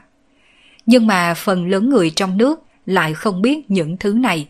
Đa số người đều chỉ biết đến cung điện Potala. Lâm Tĩnh cũng là như thế. Theo dự định, trạm dừng chân đầu tiên của cô vốn là cung điện Potala, nhưng lại bị Diệp Bà Bảo kéo tới nơi này. Đối với Diệp Bà Bảo, Lâm Tĩnh đã không biết nên nói cái gì. Nếu như không phải cô tận mắt nhìn thấy, cô tuyệt đối sẽ không tin Diệp Bà Bảo chỉ là một đứa bé mấy tuổi. Sự thành thục còn có tâm trí của đứa bé này, có đôi khi ngay cả cô cũng không so sánh nổi. Cô thật sự hoài nghi liệu có phải trong thân thể của cậu bé nhỏ xíu này tồn tại linh hồn của một lão yêu quái nào không? Chùa Đại Chiêu, đây là Diệp Bà Bảo kéo cô theo. Diệp Bà Bảo à, tại sao em lại muốn đến chùa Đại Chiêu này? Phương Bà Bảo không trả lời câu hỏi của Lâm Tĩnh mà đứng trước cửa chùa Đại Chiêu, trong cặp mắt trong suốt lộ ra vẻ hồi tưởng. Ánh mặt trời chiếu xuống, Phương Bà Bảo cứ đứng lặng yên như vậy, nét mặt nghiêm túc. Không biết vì sao khi nhìn thấy biểu tình này của Phương Bà Bảo, vậy mà Lâm Tĩnh sinh ra một loại cảm giác không dám quấy nhiễu, chỉ dám ở một bên lặng lặng nhìn. Vào đi thôi. Hồi lâu sau, Phương Bà Bảo nói nhỏ một câu, dẫn đầu bước vào chùa Đại Chiêu.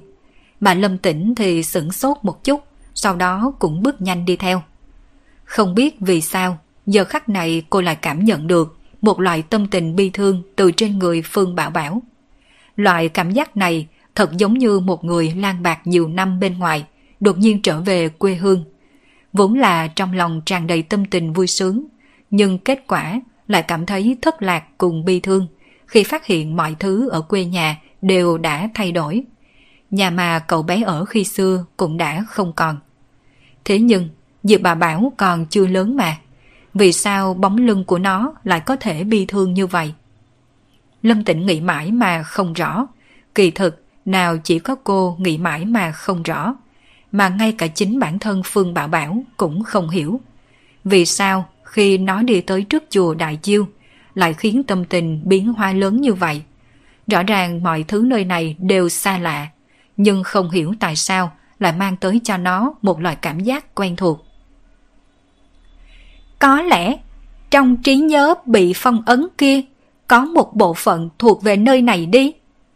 Phương Bà Bảo nói nhỏ, biết rất có thể bản thân nó đã từng tới chùa Đại Chiêu. Nó càng không thể rời đi đơn giản như vậy được.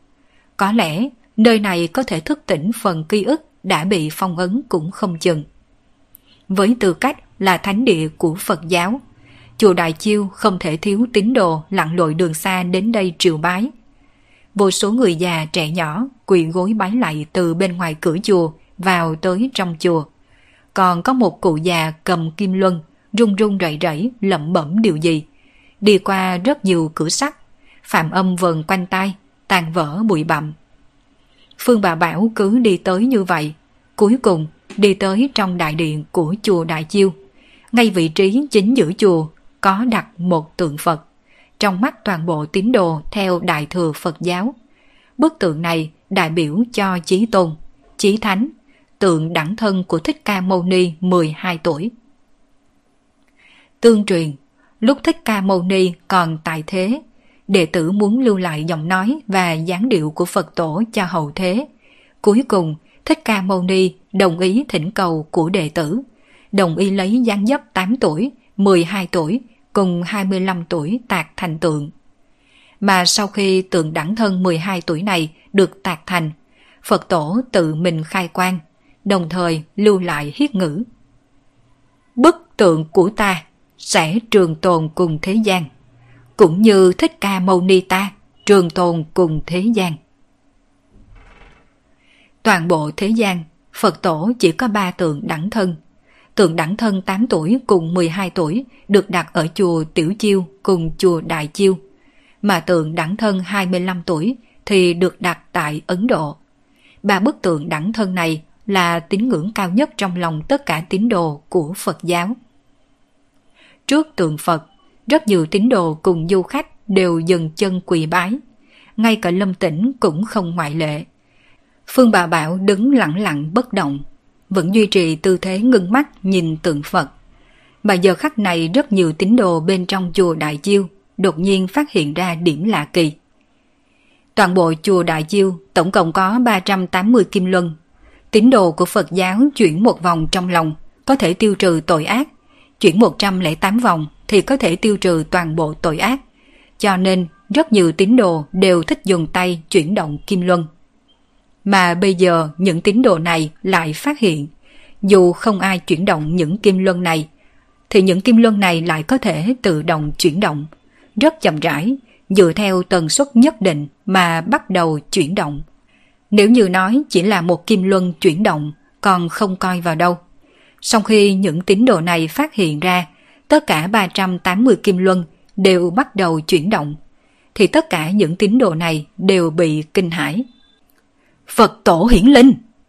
Một lúc sau, tất cả những tín đồ này đều quỳ trên đất, nét mặt thành kính cùng kích động. Dưới cái nhìn của họ, sở dĩ những kim luân này có thể tự động chuyển động là bởi vì Phật tổ hiển linh. Dù sao, nơi này cũng là nơi thờ phụng đẳng thân của Phật tổ. Phía sau chùa Đại Chiêu, nơi những tăng nhân trong chùa cư ngụ, lúc này một lão tăng gầy đét mở mắt, mà ở vị trí cách bồ đoàn của hắn không xa, mấy lão tăng khác cũng mở mắt cùng một lúc. Chư vị cảm nhận được sao? Hẳn là không sai. Mấy vị lão tăng cùng nhìn nhau rốt cuộc có kết quả xác định. Năm đó, Phật tổ từng lưu lại thần dụ. Vậy cứ dựa theo thần dụ mà làm đi. Đôi mắt yên tĩnh như hồ nước của lão tăng ngồi vị trí trên cùng, phảng phất như có một vòng tinh quang thoáng qua. Đẳng thân của Phật tổ tám tuổi cùng mười hai tuổi trân quý ra sao, nhưng chùa Đại Chiêu cùng chùa Tiểu Chiêu lại đồng thời có được. Người ngoài chỉ cảm thấy chùa Đại Chiêu cùng chùa Tiểu Chiêu có khí vận tốt, nhưng chỉ có bọn họ mới biết trong chuyện này còn có ẩn tình khác, có liên quan tới một bí mật lớn bằng trời. Bí mật này được tương truyền đời đời trong chùa Đại Chiêu, nhưng cũng chỉ có không quá năm người biết, mà đến đời này người có thể biết bí mật kia đúng là năm người bọn họ. Chùa Đại Chiêu, toàn bộ tín đồ quỳ trên đất, đầu quỳ rạp xuống đất bái lạy, mà các du khách càng nhiều hơn chính là mê man, không biết xảy ra chuyện gì. Trên đời này cũng không phải tất cả mọi người đều tin Phật, hơn nữa có một số người đến chùa miếu thắp hương bái Phật cũng không hẳn là vì tin Phật, có khi là bị bạn bè người thân lôi kéo đi chung, hoặc cũng có một số người coi đây là một lần du lịch đơn thuần. Nhất là chùa Đại Chiêu, với tư cách là một điểm du lịch nổi tiếng tại Lơ Hà Sa, Đương nhiên, vô số du khách bình thường tìm tới vì danh tiếng của nó mà không phải Phật tử gì.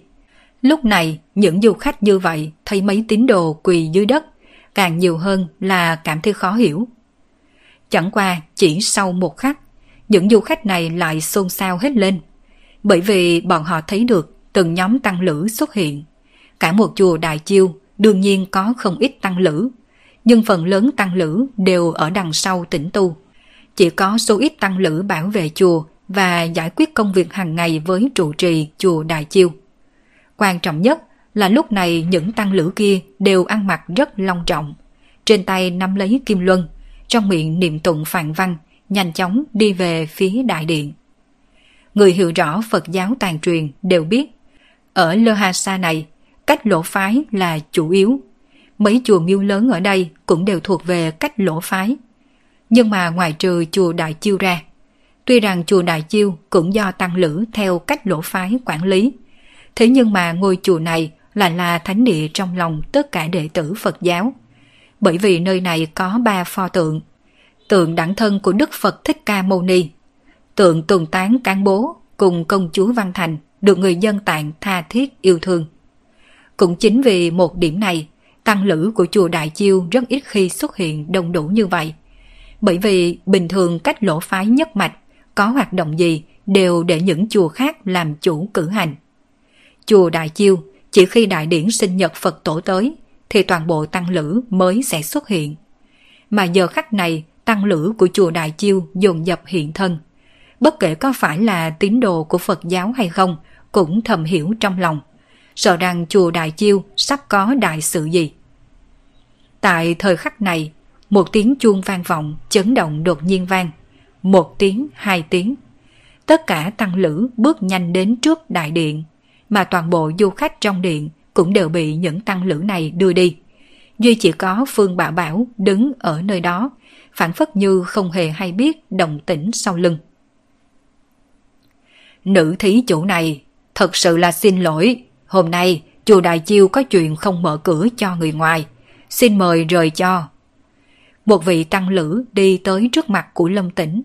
Lâm Tĩnh thấy những du khách khác đều bị khuyên rời đi, cũng không cố chấp phải ở lại nơi này. Đưa tay định đánh thức Phương Bà Bảo, nhưng tay cô vừa mới vươn ra, sắc mặt của tăng lữ kia lập tức biến đổi, vội mở miệng gọi cô. Nữ thí chủ này, xin đừng quấy rầy vị này. Em ấy đi cùng với tôi, là tôi đưa em ấy đến nơi này. Đương nhiên bây giờ tôi phải gọi em ấy chứ. Lâm Tĩnh có chút khó hiểu, mà trong lúc nhất thời tăng lữ kia cũng không biết nên làm gì bây giờ. Chẳng qua cũng may vào lúc này, một giọng nói vang lên giải vây giúp hắn. Nếu nữ thí chủ có quan hệ với linh đồng, vậy có lưu lại cũng không sao. Đây là một giọng nói già nua, nghe được thanh âm này, vẻ mặt tăng lữ trở nên cung kính, lập tức lui sang một bên. Mà Lâm Tĩnh thì tò mò nhìn vị lão lạc ma đột nhiên xuất hiện trước mặt mình kia. Linh đồng sao? Là đang nói về Diệp Bảo Bảo ư? Lâm Tĩnh không ngốc, ở chỗ này người có thể xứng với chữ linh đồng hiển nhiên chỉ có Diệp Bảo Bảo. Diệp Bảo Bảo ư? Ừ, đây là tên của chuyển thế linh đồng sao? Ánh mắt của lão lạc ma nhìn về Phương Bà Bảo, mà giờ khắc này Phương Bà Bảo vẫn đứng sừng sững ở nơi đó không nhúc nhích, không hề phát hiện ra mấy người mới xuất hiện đang đứng sau lưng mình. Diệp Bảo Bảo là chuyển thế linh đồng. Lâm Tĩnh có chút kinh ngạc, là một nữ thanh niên văn nghệ, cô cũng đã từng nghe nói về truyền thuyết chuyển thế linh đồng của Phật giáo. Đây là từ ngữ dùng để chỉ những cao tăng của Phật giáo sau khi viên tịch, không những không biến mất mà khiến linh hồn của mình chuyển thế. Mà chuyện những đệ tử kia cần phải làm là tìm kiếm linh đồng chuyển thế của cao tăng. Từ Ban Thiền đến Đạt Lại, nhất là những lạc ma kia đều có chuyển thế linh đồng. Chỉ là phải làm sao mới có thể tìm được chuyển thế linh đồng, Lâm Tĩnh không hiểu. Cô cũng chỉ là từng nhìn thấy một bài báo viết về phương diện này thôi. Nghĩ đến chuyển thế linh đồng, đột nhiên Lâm Tĩnh nghĩ đến những hành động khiếp người của Phương Bà Bảo đã làm ra lúc trước. Trước đây cô đã cảm giác Căn bản Phương Bà Bảo không giống một đứa bé mấy tuổi một chút nào. Tâm trí của nó thành thục, không khác gì người trưởng thành. Nếu như suy nghĩ theo hướng này, quả thật Bà Bảo rất phù hợp với đặc điểm của chuyển thế linh đồng. Vậy hiện nay em ấy đang làm sao? Lâm Tĩnh chỉ vào Phương Bà Bảo hỏi. Linh đồng là chuyển thế, vì vậy chưa thể thức tỉnh những ký ức của kiếp trước. Nhưng bây giờ đứng trước tượng Phật Tổ, hiển nhiên đã kích phát trí nhớ của kiếp trước. Đây là đang thức tỉnh trí nhớ của kiếp trước. Thức tỉnh ký ức? Tuy rằng Lâm Tĩnh cảm thấy có chút quá vô căn cứ, nhưng lúc này cũng chỉ có thể lựa chọn tiếp nhận cách giải thích này. Dù sao cũng phải chờ dịp Bà Bảo tỉnh táo mới có thể xác nhận kết quả cuối cùng. Đại sư à, vậy Diệp Bà Bảo là vị cao tăng lạc ma nào chuyển thế vậy? Không phải là lạc ma chuyển thế. Lão lạc ma lắc đầu, nếu như chỉ là lạc ma chuyển thế, căn bản sẽ không xuất hiện ở chùa Đại Chiêu, mà sẽ được nghênh đón ở các chùa khác. Có thể thức tỉnh ở chùa Đại Chiêu chỉ có một vị. Cho dù là Ban Thiền hay là Đạt Lại, hai người có địa vị cao thượng nhất trong hoàng giáo của Phật giáo tàn truyền. Nhưng dù vậy, chuyển thế linh đồng của hai vị này đều sẽ không xuất hiện ở chùa Đại Chiêu. Bởi vì chùa Đại Chiêu không thuộc về hoàng giáo, hoặc là nói chính xác hơn, chùa Đại Chiêu không thuộc về bất kỳ một giáo phái nào. Lão lạc ma không nói tiếp, đương nhiên Lâm Tĩnh càng không biết nói cái gì. Toàn bộ đại điện cũng yên lặng. Nhưng mà so với sự yên lặng của đại điện này, giờ khắc này bên ngoài đại điện lại cực kỳ không bình tĩnh. Toàn bộ tăng lữ của cả chùa Đại Chiêu đều hành động. Tất cả du khách cùng nhân viên không quan hệ đều bị mời lui ra ngoài cửa. Cửa lớn của chùa Đại Chiêu còn có thêm hơn mười vị tăng lữ đứng ở nơi đó, cấm bất kỳ người nào tới gần cùng đi vào. Khác với bộ dáng hòa ái khi những tăng lữ xuất hiện trước mặt khách du lịch vào ngày thường, nhóm tăng lữ này mang sắc mặt nghiêm túc, đã không có hình dáng từ bi của Bồ Tát, càng nhiều hơn chính là hình dáng của Kim Cang trừng mắt. Những tăng lữ này mang vẻ mặt phòng bị, phảng phất như có kẻ địch lớn sắp xâm lấn. Một màn này khiến tín đồ cùng du khách bên ngoài tràn đầy hoang mang. Nơi này chính là Lơ Hà Sa, đây là chùa Đại Chiêu, một nơi tràn đầy tín đồ của Phật giáo. Ai dám đến chùa Đại Chiêu để gây chuyện chứ? Tây Tạng là một vùng đất tràn ngập tín ngưỡng tôn giáo.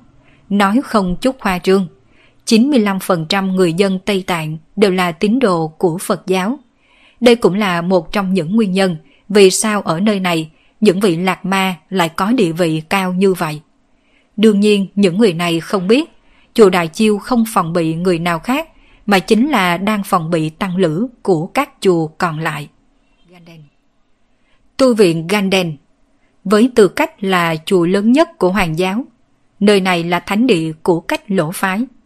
Bởi vì người sáng lập chùa này là do Tê Song Kha Pa, người sáng lập cách lỗ phái kiến tạo nên, cũng là tổ đình của cách lỗ phái, có địa vị quan trọng như địa vị của Long Hổ Sơn trong lòng giáo đồ Thiên Sư giáo.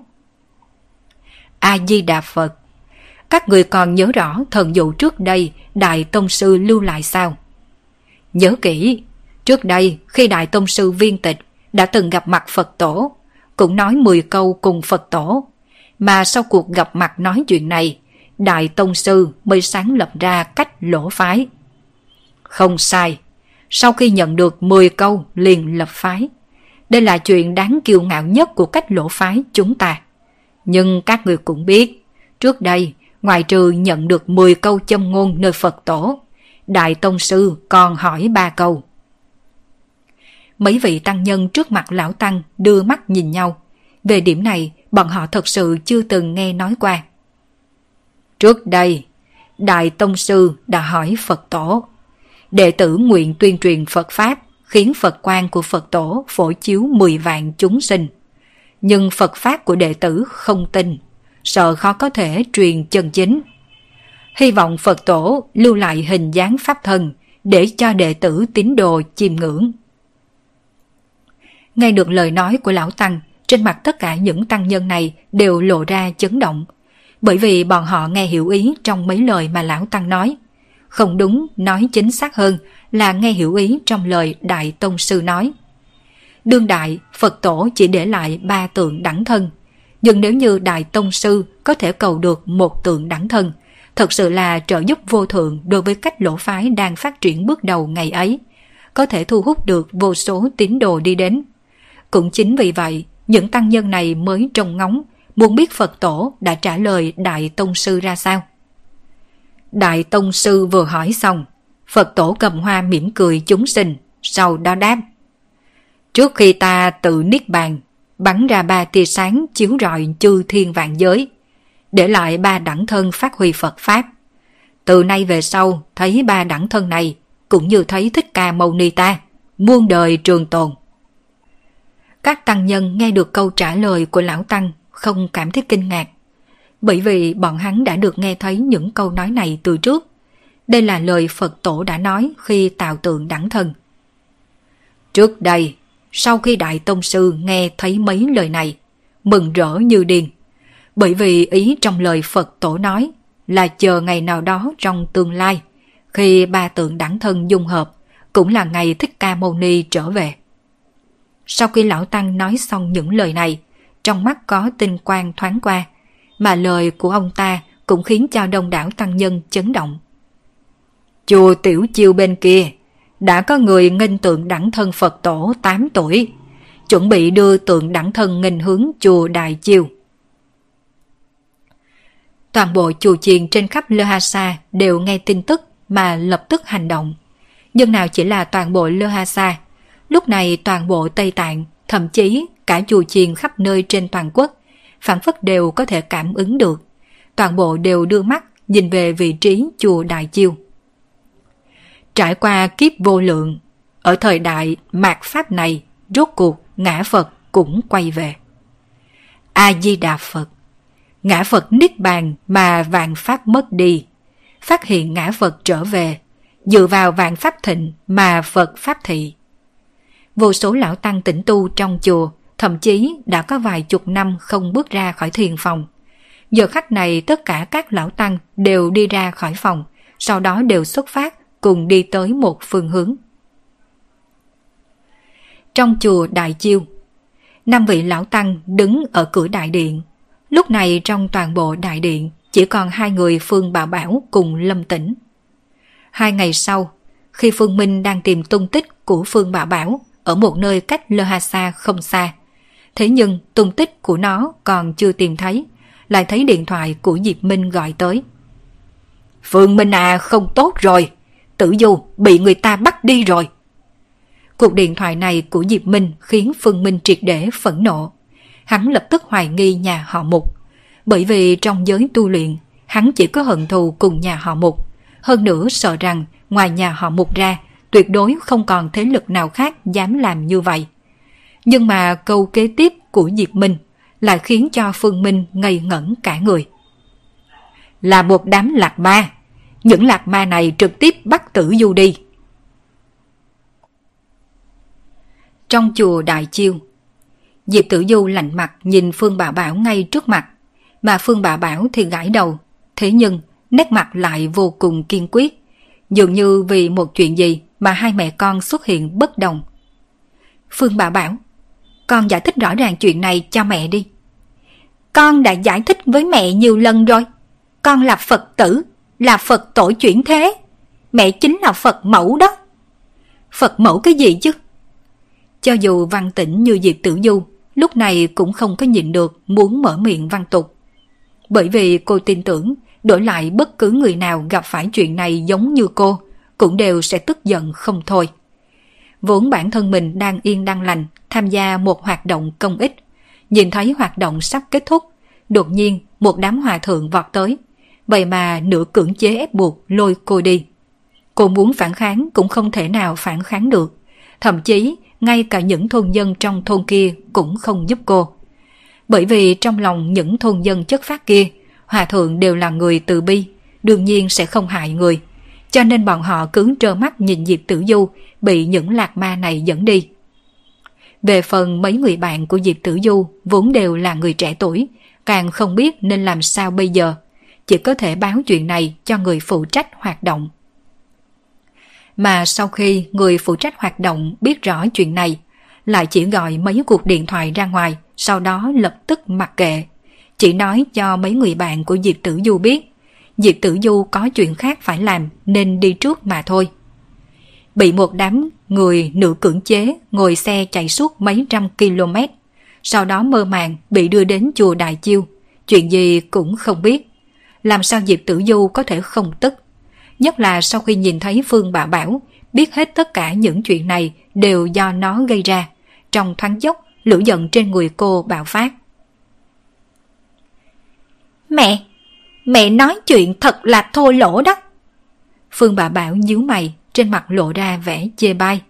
Bản thân mình làm vậy đều là vì muốn bảo vệ mẹ. Thân phận Phật mẫu này tốt cỡ nào chứ? Nói không khoa trương, có thân phận này, sau này có thể đi ngang trong giới thế tục, càng sẽ có thêm hàng ngàn hàng vạn tín đồ. Phương Bà Bảo à, có phải con muốn ăn đòn hay là không? Diệp Tử Du không chịu nổi ánh mắt của Phương Bà Bảo. Chẳng qua Phương Bà Bảo không thèm để ý chút nào, bởi vì nó hiểu rõ Diệp Tử Du. Người phụ nữ này thật sự là quá thiện lương. Đánh người ư? Không bao giờ. Trước đây khi bản thân mình còn chưa khôi phục trí nhớ, có một lần không cẩn thận làm đổ nước lên laptop của cô, dẫn đến laptop bị hỏng. Toàn bộ luận văn mà cô gái viết trong suốt mấy ngày nay cứ như vậy biến mất một cách đơn giản. Lúc đó cô gái này đã tức tới phát khóc, nhưng dù vậy cô vẫn không đánh nó. Cho nên từ lúc kia nó đã biết cô gái này thật sự quá thiện lương, mà bản thân nó vốn luôn xị mũi coi thường đối với loại người thiện lương này. Nguyên nhân là vì những chuyện nó đã trải qua nói cho nó biết, người thiện lương đều không có kết cục tốt. Quả nhiên, sau khi Diệp Tử Du giơ nắm đấm mềm mại lên, lại lập tức thu tay, sau đó nhìn về Phương Bà Bảo, đôi mắt xinh đẹp lộ ra vẻ nghiêm túc. Phương Bà Bảo, mẹ phát hiện con đang nói chuyện rất nghiêm túc với mẹ. Có phải con đã khôi phục ký ức rồi không? Diệp Tử Du cũng không đần độn, bằng không sao cô có thể thi đậu Đại học Thủy Mộc, mà có thể trở thành nữ thần trong mắt những thanh niên ưu tú của Đại học Thủy Mộc. Không chỉ đơn giản vì cô xinh đẹp, mà trên phương diện học tập, cô cũng là người thông minh hiếm thấy. Cuối cùng thì cô cũng không còn ngu ngốc. Phương Bà Bảo không phủ nhận, bởi vì lúc này nó có phủ nhận cũng là vô ích. Quả nhiên là vậy. Diệp Tử Du không cảm thấy ngoài ý muốn chút nào. Nếu nó chưa khôi phục trí nhớ, dựa vào chỉ số thông minh của đứa bé vài tuổi như Phương Bà Bảo, mặc dù có thể thông minh hơn những đứa bé khác một chút, nhưng không thể bộc lộ ra dáng dấp ông cụ non. Nhưng căn bản, ngươi liền không phải là Phật tử. Nếu như cô nhớ không nhầm, lúc đó Phương Minh đã nói với cô, Phương Bà Bảo là một nhân vật cực kỳ nguy hiểm. Nếu như Phương Bà Bảo thật sự là Phật tổ chuyển thế, lấy lòng dạ từ bi của Phật tổ, sao có thể là một nhân vật nguy hiểm được? Không chờ Phương Bà Bảo trả lời, dường như Diệp Tử Du đã suy nghĩ rõ ràng, khuôn mặt lộ ra khẩn trương, cố ý hạ giọng nói. Ngươi giả mạo Phật tử, còn muốn ta phối hợp diễn với ngươi, đóng vai Phật mẫu gì gì kia, để ta lừa dối mấy hòa thượng này với ngươi sao? Phương Bà Bảo quay đầu trừng trắng mắt. Phương Bà Bảo, hành vi này của ngươi là không đúng. Hơn nữa, đám hòa thượng kia cũng không có đần độn. Đến lúc đó, nhất định ngươi sẽ bị vạch trần. Ta đã từng nghe nói tính khí của những hòa thượng này cũng không tốt đẹp gì đâu. Nếu không, chúng ta mượn cớ len lén trốn đi thôi. Đúng rồi, lập tức len lén trốn đi. Nếu như bị phát hiện ra, thật sự không được, chúng ta chỉ còn cách nói thật. Dù sao thì chỉ cần chúng ta khăng khăng nói bọn họ nhận nhầm, ngươi không phải Phật tử gì gì kia, có lẽ bọn họ sẽ không so đo cùng một đứa bé đâu.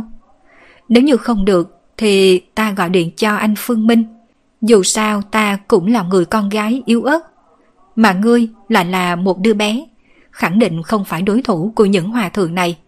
Có anh Phương Minh ở đây, an toàn của chúng ta cũng được đảm bảo. Phương Bà Bảo nhìn Diệp Tử Du một hồi, một lúc sau kéo kéo khóe môi nói. Diễn xong rồi sao? khuôn mặt của Diệp Tử Du hiện ra một vòng ửng đỏ. Có một loại cảm giác hoảng loạn cùng xấu hổ sau khi lời nói dối bị vạch trần. Không sai, bộ dáng vừa rồi quả thật là do cô giả vờ. Nói nhiều như vậy chẳng qua chỉ vì muốn gọi điện thoại cho Phương Minh. Vấn đề hiện nay đã không nằm trong tầm khống chế của cô rồi. Chỉ là cô không ngờ tới là bị Phương Bà Bảo liếc mắt một cái liền nhận ra ngay. À, khí trời hôm nay thật là tốt. Bà Bảo à, mẹ đói rồi. Ừ, con không biết đám hòa thượng kia đáng giận ra sao đâu. Sau khi bắt cóc mẹ vẫn chưa cho mẹ ăn một chút gì. Nói rồi Diệp Tử Du còn xoa xoa bụng mình.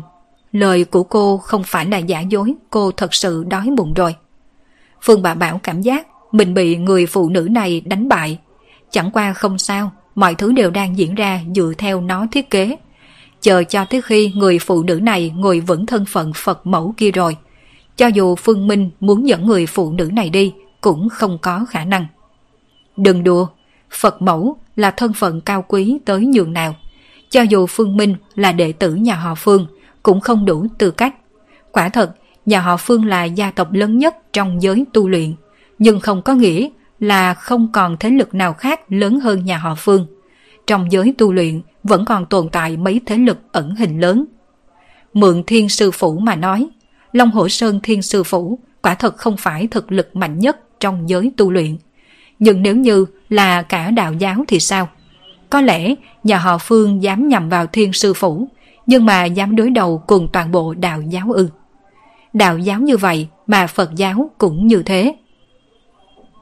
Một Ngũ Đài Sơn, một Chùa Đại Chiêu, có thể nhà họ Phương không để vào trong mắt. Nhưng nếu như toàn bộ Phật giáo thì sao? Thế lực này ngay cả nhà họ Phương cũng không dám trêu chọc. Mà thân phận của Phật mẫu chính là thứ được cả Phật giáo công nhận. Nghĩ tới đây, trên gương mặt của Phương Bảo Bảo lộ ra dáng tươi cười. Nói như vậy, dường như cái thân phận Phật tử này của nó cũng không tệ chút nào. Sau khi sai người chuẩn bị đồ ăn cho Diệp Tử Du, Phương Bà Bảo không quan tâm ánh mắt oán hận của Diệp Tử Du nữa, bởi vì nó còn rất nhiều chuyện cần làm. Thân phận Phật tử này của nó còn chưa được xác định chắc chắn, chỉ ít còn phải đợi thêm ba ngày sau khi đại điển Phật môn đến mới có thể chính thức xác nhận. Trước lúc đó nó muốn chuẩn bị một chút. Lơ Hà Sa. Khi Phương Minh đến nơi này đã cảm thụ được bầu không khí của tòa thành thị này trở nên có chút không đúng. Có lẽ những du khách kia không thể phát hiện ra điều gì, nhưng chỉ cần là người dân bản địa lập tức sẽ phát hiện một chút manh mối. Bởi vì rõ ràng số lượng tăng lữ đã nhiều hơn trước kia rất nhiều. Trừ chuyện lạc ma xuất hiện khắp nơi, thậm chí còn có thể nhìn thấy những tăng nhân đột nhiên xuất hiện ở Lơ Hà Sa. Những biến hóa này đương nhiên không thoát khỏi ánh mắt của người bản địa. Mà sở dĩ Phương Minh sẽ phát hiện bầu không khí không đúng là bởi vì sau khi hắn đi tới Lơ Hà Sa đã gặp không ít người tu luyện, hơn nữa còn đều là người tu luyện Phật giáo. Mọi người đều biết đầu năm nay rất thịnh hành giả hòa thượng, mà số lượng hòa thượng có tu vi chân chính xuất hiện trong giới thế tục lại cũng không nhiều. Cho dù có thì phần lớn đều yên lặng tĩnh tu tu dưỡng, không dễ dàng rời khỏi sơn môn. Đừng nói tuy rằng Phật giáo đều tôn sùng Thích Ca Mâu Ni, nhưng cũng có rất nhiều chi nhánh, thậm chí có một số giáo phái còn mâu thuẫn bất đồng. Tăng lữ trong nước xuất hiện ở Lơ Hà Sa với quy mô lớn như vậy vốn đã không phải là một chuyện bình thường. A-di-đà Phật, nếu như lần này chùa Đại Chiêu không tính sai, đây chắc hẳn là việc quan trọng nhất trong Phật giáo mà gần năm qua tôi thấy. Không sai, trước đây Phật tổ đã có lời, lưu ba tượng đẳng thân trước khi tiến vào Niết Bàn. Đời ngày thập phương công đức viên mãn chắc chắn sẽ trở về, phổ độ chúng sanh. Lấy thính lực của Phương Minh tự nhiên có thể nghe được không ít tiếng tăng nhân nói chuyện cùng nhau. Mà càng nghe hắn càng cảm thấy kinh hãi, bởi vì từ những lời mà những tăng nhân này nói, hắn đã hiểu xảy ra chuyện gì rồi. Chuyện thế đồng tử của Phật tổ Thích Ca Mâu Ni hiện thế. Nếu như tin tức này là sự thật, Phương Minh có thể xác định bố cục của toàn bộ giới tu luyện sẽ phải một lần nữa thay đổi. Nguyên nhân rất đơn giản, lực lượng tổng thể của Phật giáo thật sự quá mạnh mẽ. Nhưng trước bởi vì giáo quy cùng giáo nghĩa của mỗi chùa mà phân ra rất nhiều chi nhánh. Nhưng cho dù là chi nhánh nào cũng đều có chung một đặc điểm. Đó chính đều là đệ tử của Thích Ca Mâu Ni. Cũng chính bởi vì một điểm này, chuyện thế đồng tử của Thích Ca Mâu Ni cũng tương đương với tín ngưỡng chung của tất cả Phật giáo. Điểm này cũng giống với thần tử giáo hội phương Tây. Phương Minh thân làm thần tử giáo hội phương Tây, đại biểu cho Thượng Đế chuyển thế. Đương nhiên, biết thân phận này có ý nghĩa trọng đại ra sao đối với giáo hội phương Tây. Giáo hội phương Tây là giáo hội lớn nhất phương Tây, nhưng ngoài nó ra còn có mấy giáo hội khác. Giáo lý của mấy giáo hội này có điểm khác biệt so với giáo hội phương Tây, nhưng điểm giống nhau duy nhất chính là đều tín ngưỡng Thượng Đế.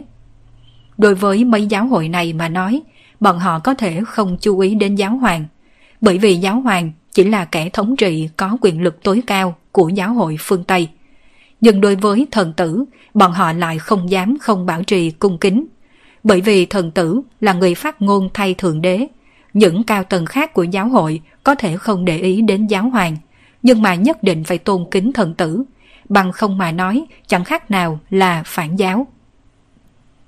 Đây cũng là nguyên nhân vì sao ngày trước, sau khi Phương Minh trở thành thần tử, ngay cả giáo hoàng cũng muốn hợp tác cùng hắn.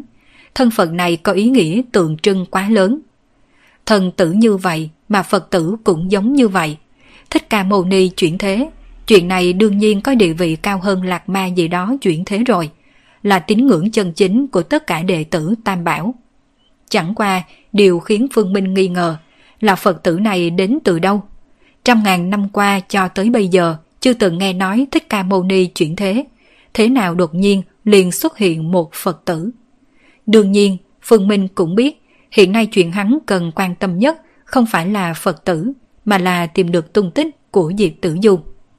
Dựa theo tin tức hắn lấy được bên phía người quản lý hoạt động công ích bên kia, những lạc ma đưa Diệp Tử Du đi tới chùa Đại Chiêu. Chùa Đại Chiêu. Khi Phương Minh xuất hiện trước cửa chùa, tất cả những lạc ma đều dùng ánh mắt cảnh giác nhìn hắn chằm chằm. Những lạc ma này đã từng được bên trên dặn dò, không cho phép bất kỳ ai tiến vào trong chùa. Nhất là chuyện Phật tử có quan hệ trọng đại, khả năng có thể sẽ liên quan đến toàn bộ bố cục Phật giáo, thậm chí bố cục của cả giới tu luyện sẽ xuất hiện biến hóa. Đương nhiên, cũng sẽ ảnh hưởng đến rất là nhiều thế lực. Vì vậy, đối với chuyện Phật tử xuất thế, không ít thế lực là không muốn tiếp nhận. Những thế lực này không cho phép Phật tử xuất thế, đương nhiên cũng sẽ có cử động. Thậm chí, có người phát rồ chạy tới ám sát Phật tử cũng không phải là chuyện không có khả năng. Cũng chính bởi vì điều này, lúc này chùa Đại Chiêu là trông gà hóa cuốc. Có thể nói chỉ một con chim sẻ bay vào cũng sẽ bị phát hiện ngay lập tức. Vô số cường giả dò xét khắp nơi trong chùa, không buông tha bất kỳ một góc chết nào. Phiền thông báo một chút, xin nói có Phương Minh nhà họ Phương muốn gặp trụ trì của quý tự. Lạc ma này đưa mắt nhìn thoáng qua Phương Minh. Có hai vị lạc ma trong số đó đi vào chùa báo cáo cho cao tầng, không bao lâu sau đã trở lại, còn có hai vị lạc ma trung niên đi theo ra. Cậu Phương, mời. Chùa Đại Chiêu có tự đại hơn cũng sẽ không nguyện ý trêu chọc nhà họ Phương, huống chi Phương Minh còn đường đường chính chính tới xin gặp mặt. Nếu như cự tuyệt không quan tâm, đó chính là không nể mặt nhà họ Phương. Dưới sự dẫn dắt của trung niên lạc ma, Phương Minh đi vào chùa Đại Chiêu, đi qua mấy đại điện, rốt cuộc xuất hiện trước một gian thiền phòng. Mà bên trong gian thiền phòng này có một vị lão tăng đang ngồi trên bồ đoàn. Xin chào đại sư. Thái độ của Phương Minh rất khiêm tốn, dù sao đây cũng là đại bản doanh của người ta, mà lão tăng trước mặt này cũng giống như hắn, đều có thực lực địa cấp đại viên mãn. A Di Đà Phật. Cậu Phương có tư thế như hổ như rồng, đến chùa Đại Chiêu tôi, không biết có gì muốn làm chăng? Lão tăng trực tiếp đi thẳng vào vấn đề. Nếu như đổi lại lúc khác, hẳn còn có thể uyển chuyển một chút, nhưng mà lúc này là lúc chính trị của chùa Đại Chiêu đang khẩn trương nhất. Bọn họ thật sự không muốn có bất kỳ giao tiếp gì cùng người không phải là đệ tử Tam Bảo. Lần này tôi tới bái phỏng là vì muốn hỏi thăm đại sư một chút, không biết tôi đã đắc tội gì cùng chùa Đại Chiêu? Nghe được lời của Phương Minh, trên mặt lão tăng lộ ra vẻ nghi hoặc. Hà cớ gì cậu Phương nói ra lời này? Vào ngày hôm qua, vợ chưa cưới của tôi bị một đám lạc ma bắt đi từ nơi cách nơi này trăm dặm. Mà vừa lúc những lạc ma này lại tới từ chùa Đại Chiêu. Cho nên lúc này tôi mới đến nhà thỉnh tội. Không biết có chỗ nào đắc tội, mong rằng đại sư nói rõ. Mặc dù là nói thỉnh tội, thế nhưng mà Phương Minh không lộ ra một chút tư thái thỉnh tội nào. Đại sư Mô Giác cũng im lặng. Ông ta biết người trẻ tuổi trước mặt này nói thỉnh tội là giả, hỏi tội mới là thật. Cầu Phương xin chờ. Việc này hẳn là có hiểu nhầm gì. Đợi tôi hỏi một phen xem sao. Mô Giác nhìn về Tiểu Sa Di bên cạnh. Tiểu Sa Di nhanh chóng rời khỏi thiền phòng. Mấy phút đồng hồ sau mới đi về, cúi đầu nói nhỏ bên tai Mô Giác. Lấy thính lực của Phương Minh, nếu như muốn lắng nghe, đương nhiên có thể nghe rõ những gì Tiểu Sa Di kia đang nói. Chẳng qua là hắn không làm như vậy. Hắn chỉ cần yên lặng chờ đại sư Mô Giác nói cho hắn một câu trả lời. Đại sư Mô Giác nghe được những lời Tiểu Sa Di nói, lông mày dài hơi nhíu, nét mặt trở nên có chút vô cùng kinh ngạc. Chẳng qua rất nhanh lại khôi phục bình thường. Đợi khi Tiểu Sa Di một lần nữa lui trở về một bên, Mô Giác mới nhìn hướng Phương Minh, tự hồ đang sắp xếp từ ngữ. Một lúc sau mới nói: Người cậu Phương nói là cô gái tên Diệp Tử Du sao? Không sai. Không biết cậu Phương có biết gần đây chùa Đại Chiêu của tôi phát sinh việc lớn hay không? Đột nhiên Mô Giác dời đi trọng tâm của câu chuyện. Phương Minh cũng không giả vờ câm điếc mà trực tiếp hỏi: Đại sư muốn nói tới chuyện Phật tử hay sao? Tôi cũng có nghe đồn chút ít. Nếu cậu Phương đã nghe, vậy lão phu cũng sẽ không nói lại. Lão phu nguyện làm một giao dịch với cậu Phương ngay tại đây. Việc thí chủ rất quan trọng đối với Phật giáo chúng tôi. Nếu như cậu Phương không nhúng tay vào chuyện của Diệp thí chủ, lão nạp có thể thay mặt Phật môn đồng ý ba yêu cầu của cậu Phương. Đương nhiên, điều kiện tiên quyết là không thể đưa ra những yêu cầu cùng hung cực ác. Lời Mô Giác nói khiến mấy vị lão tăng bên trong thiền phòng lộ ra khiếp sợ trên mặt. Thay mặt Phật môn đồng ý ba yêu cầu. Chuyện này đã không chỉ là chuyện của riêng chùa Đại Chiêu, mà là toàn bộ đệ tử của Phật trên thế giới. Nhưng cho dù địa vị của chùa Đại Chiêu cao quý ra sao, cũng không có khả năng làm ra cam kết như vậy. Bởi vì những giáo phái khác trong Phật môn chắc chắn sẽ không đáp ứng. Trên đời này căn bản không có người nào có tư cách nói lời như vậy. Không đúng, trước đây không có, nhưng bây giờ đã có một người, đó chính là Phật tử. Chỉ có Phật tử mới có tư cách nói lời như vậy, bởi vì Phật tử đại biểu cho Thích Ca Mâu Ni chuyển thế. Đại sư, có những lời không thể nào nói lung tung. Con mắt của Phương Minh hơi hiếp. Đại sư Mô Giác nói lời này, vậy có nghĩa chuyện của Tử Du còn phức tạp hơn hắn tưởng tượng nhiều. Rất có thể còn có quan hệ cùng Phật tử. Người xuất gia không nói dối. Lão nạp đã nói ra tự nhiên là có hiệu lực. Đại sư Mô Giác còn tin tưởng rằng Phương Minh không tin lời hứa của ông ta mà đảm bảo nói. Thật sao?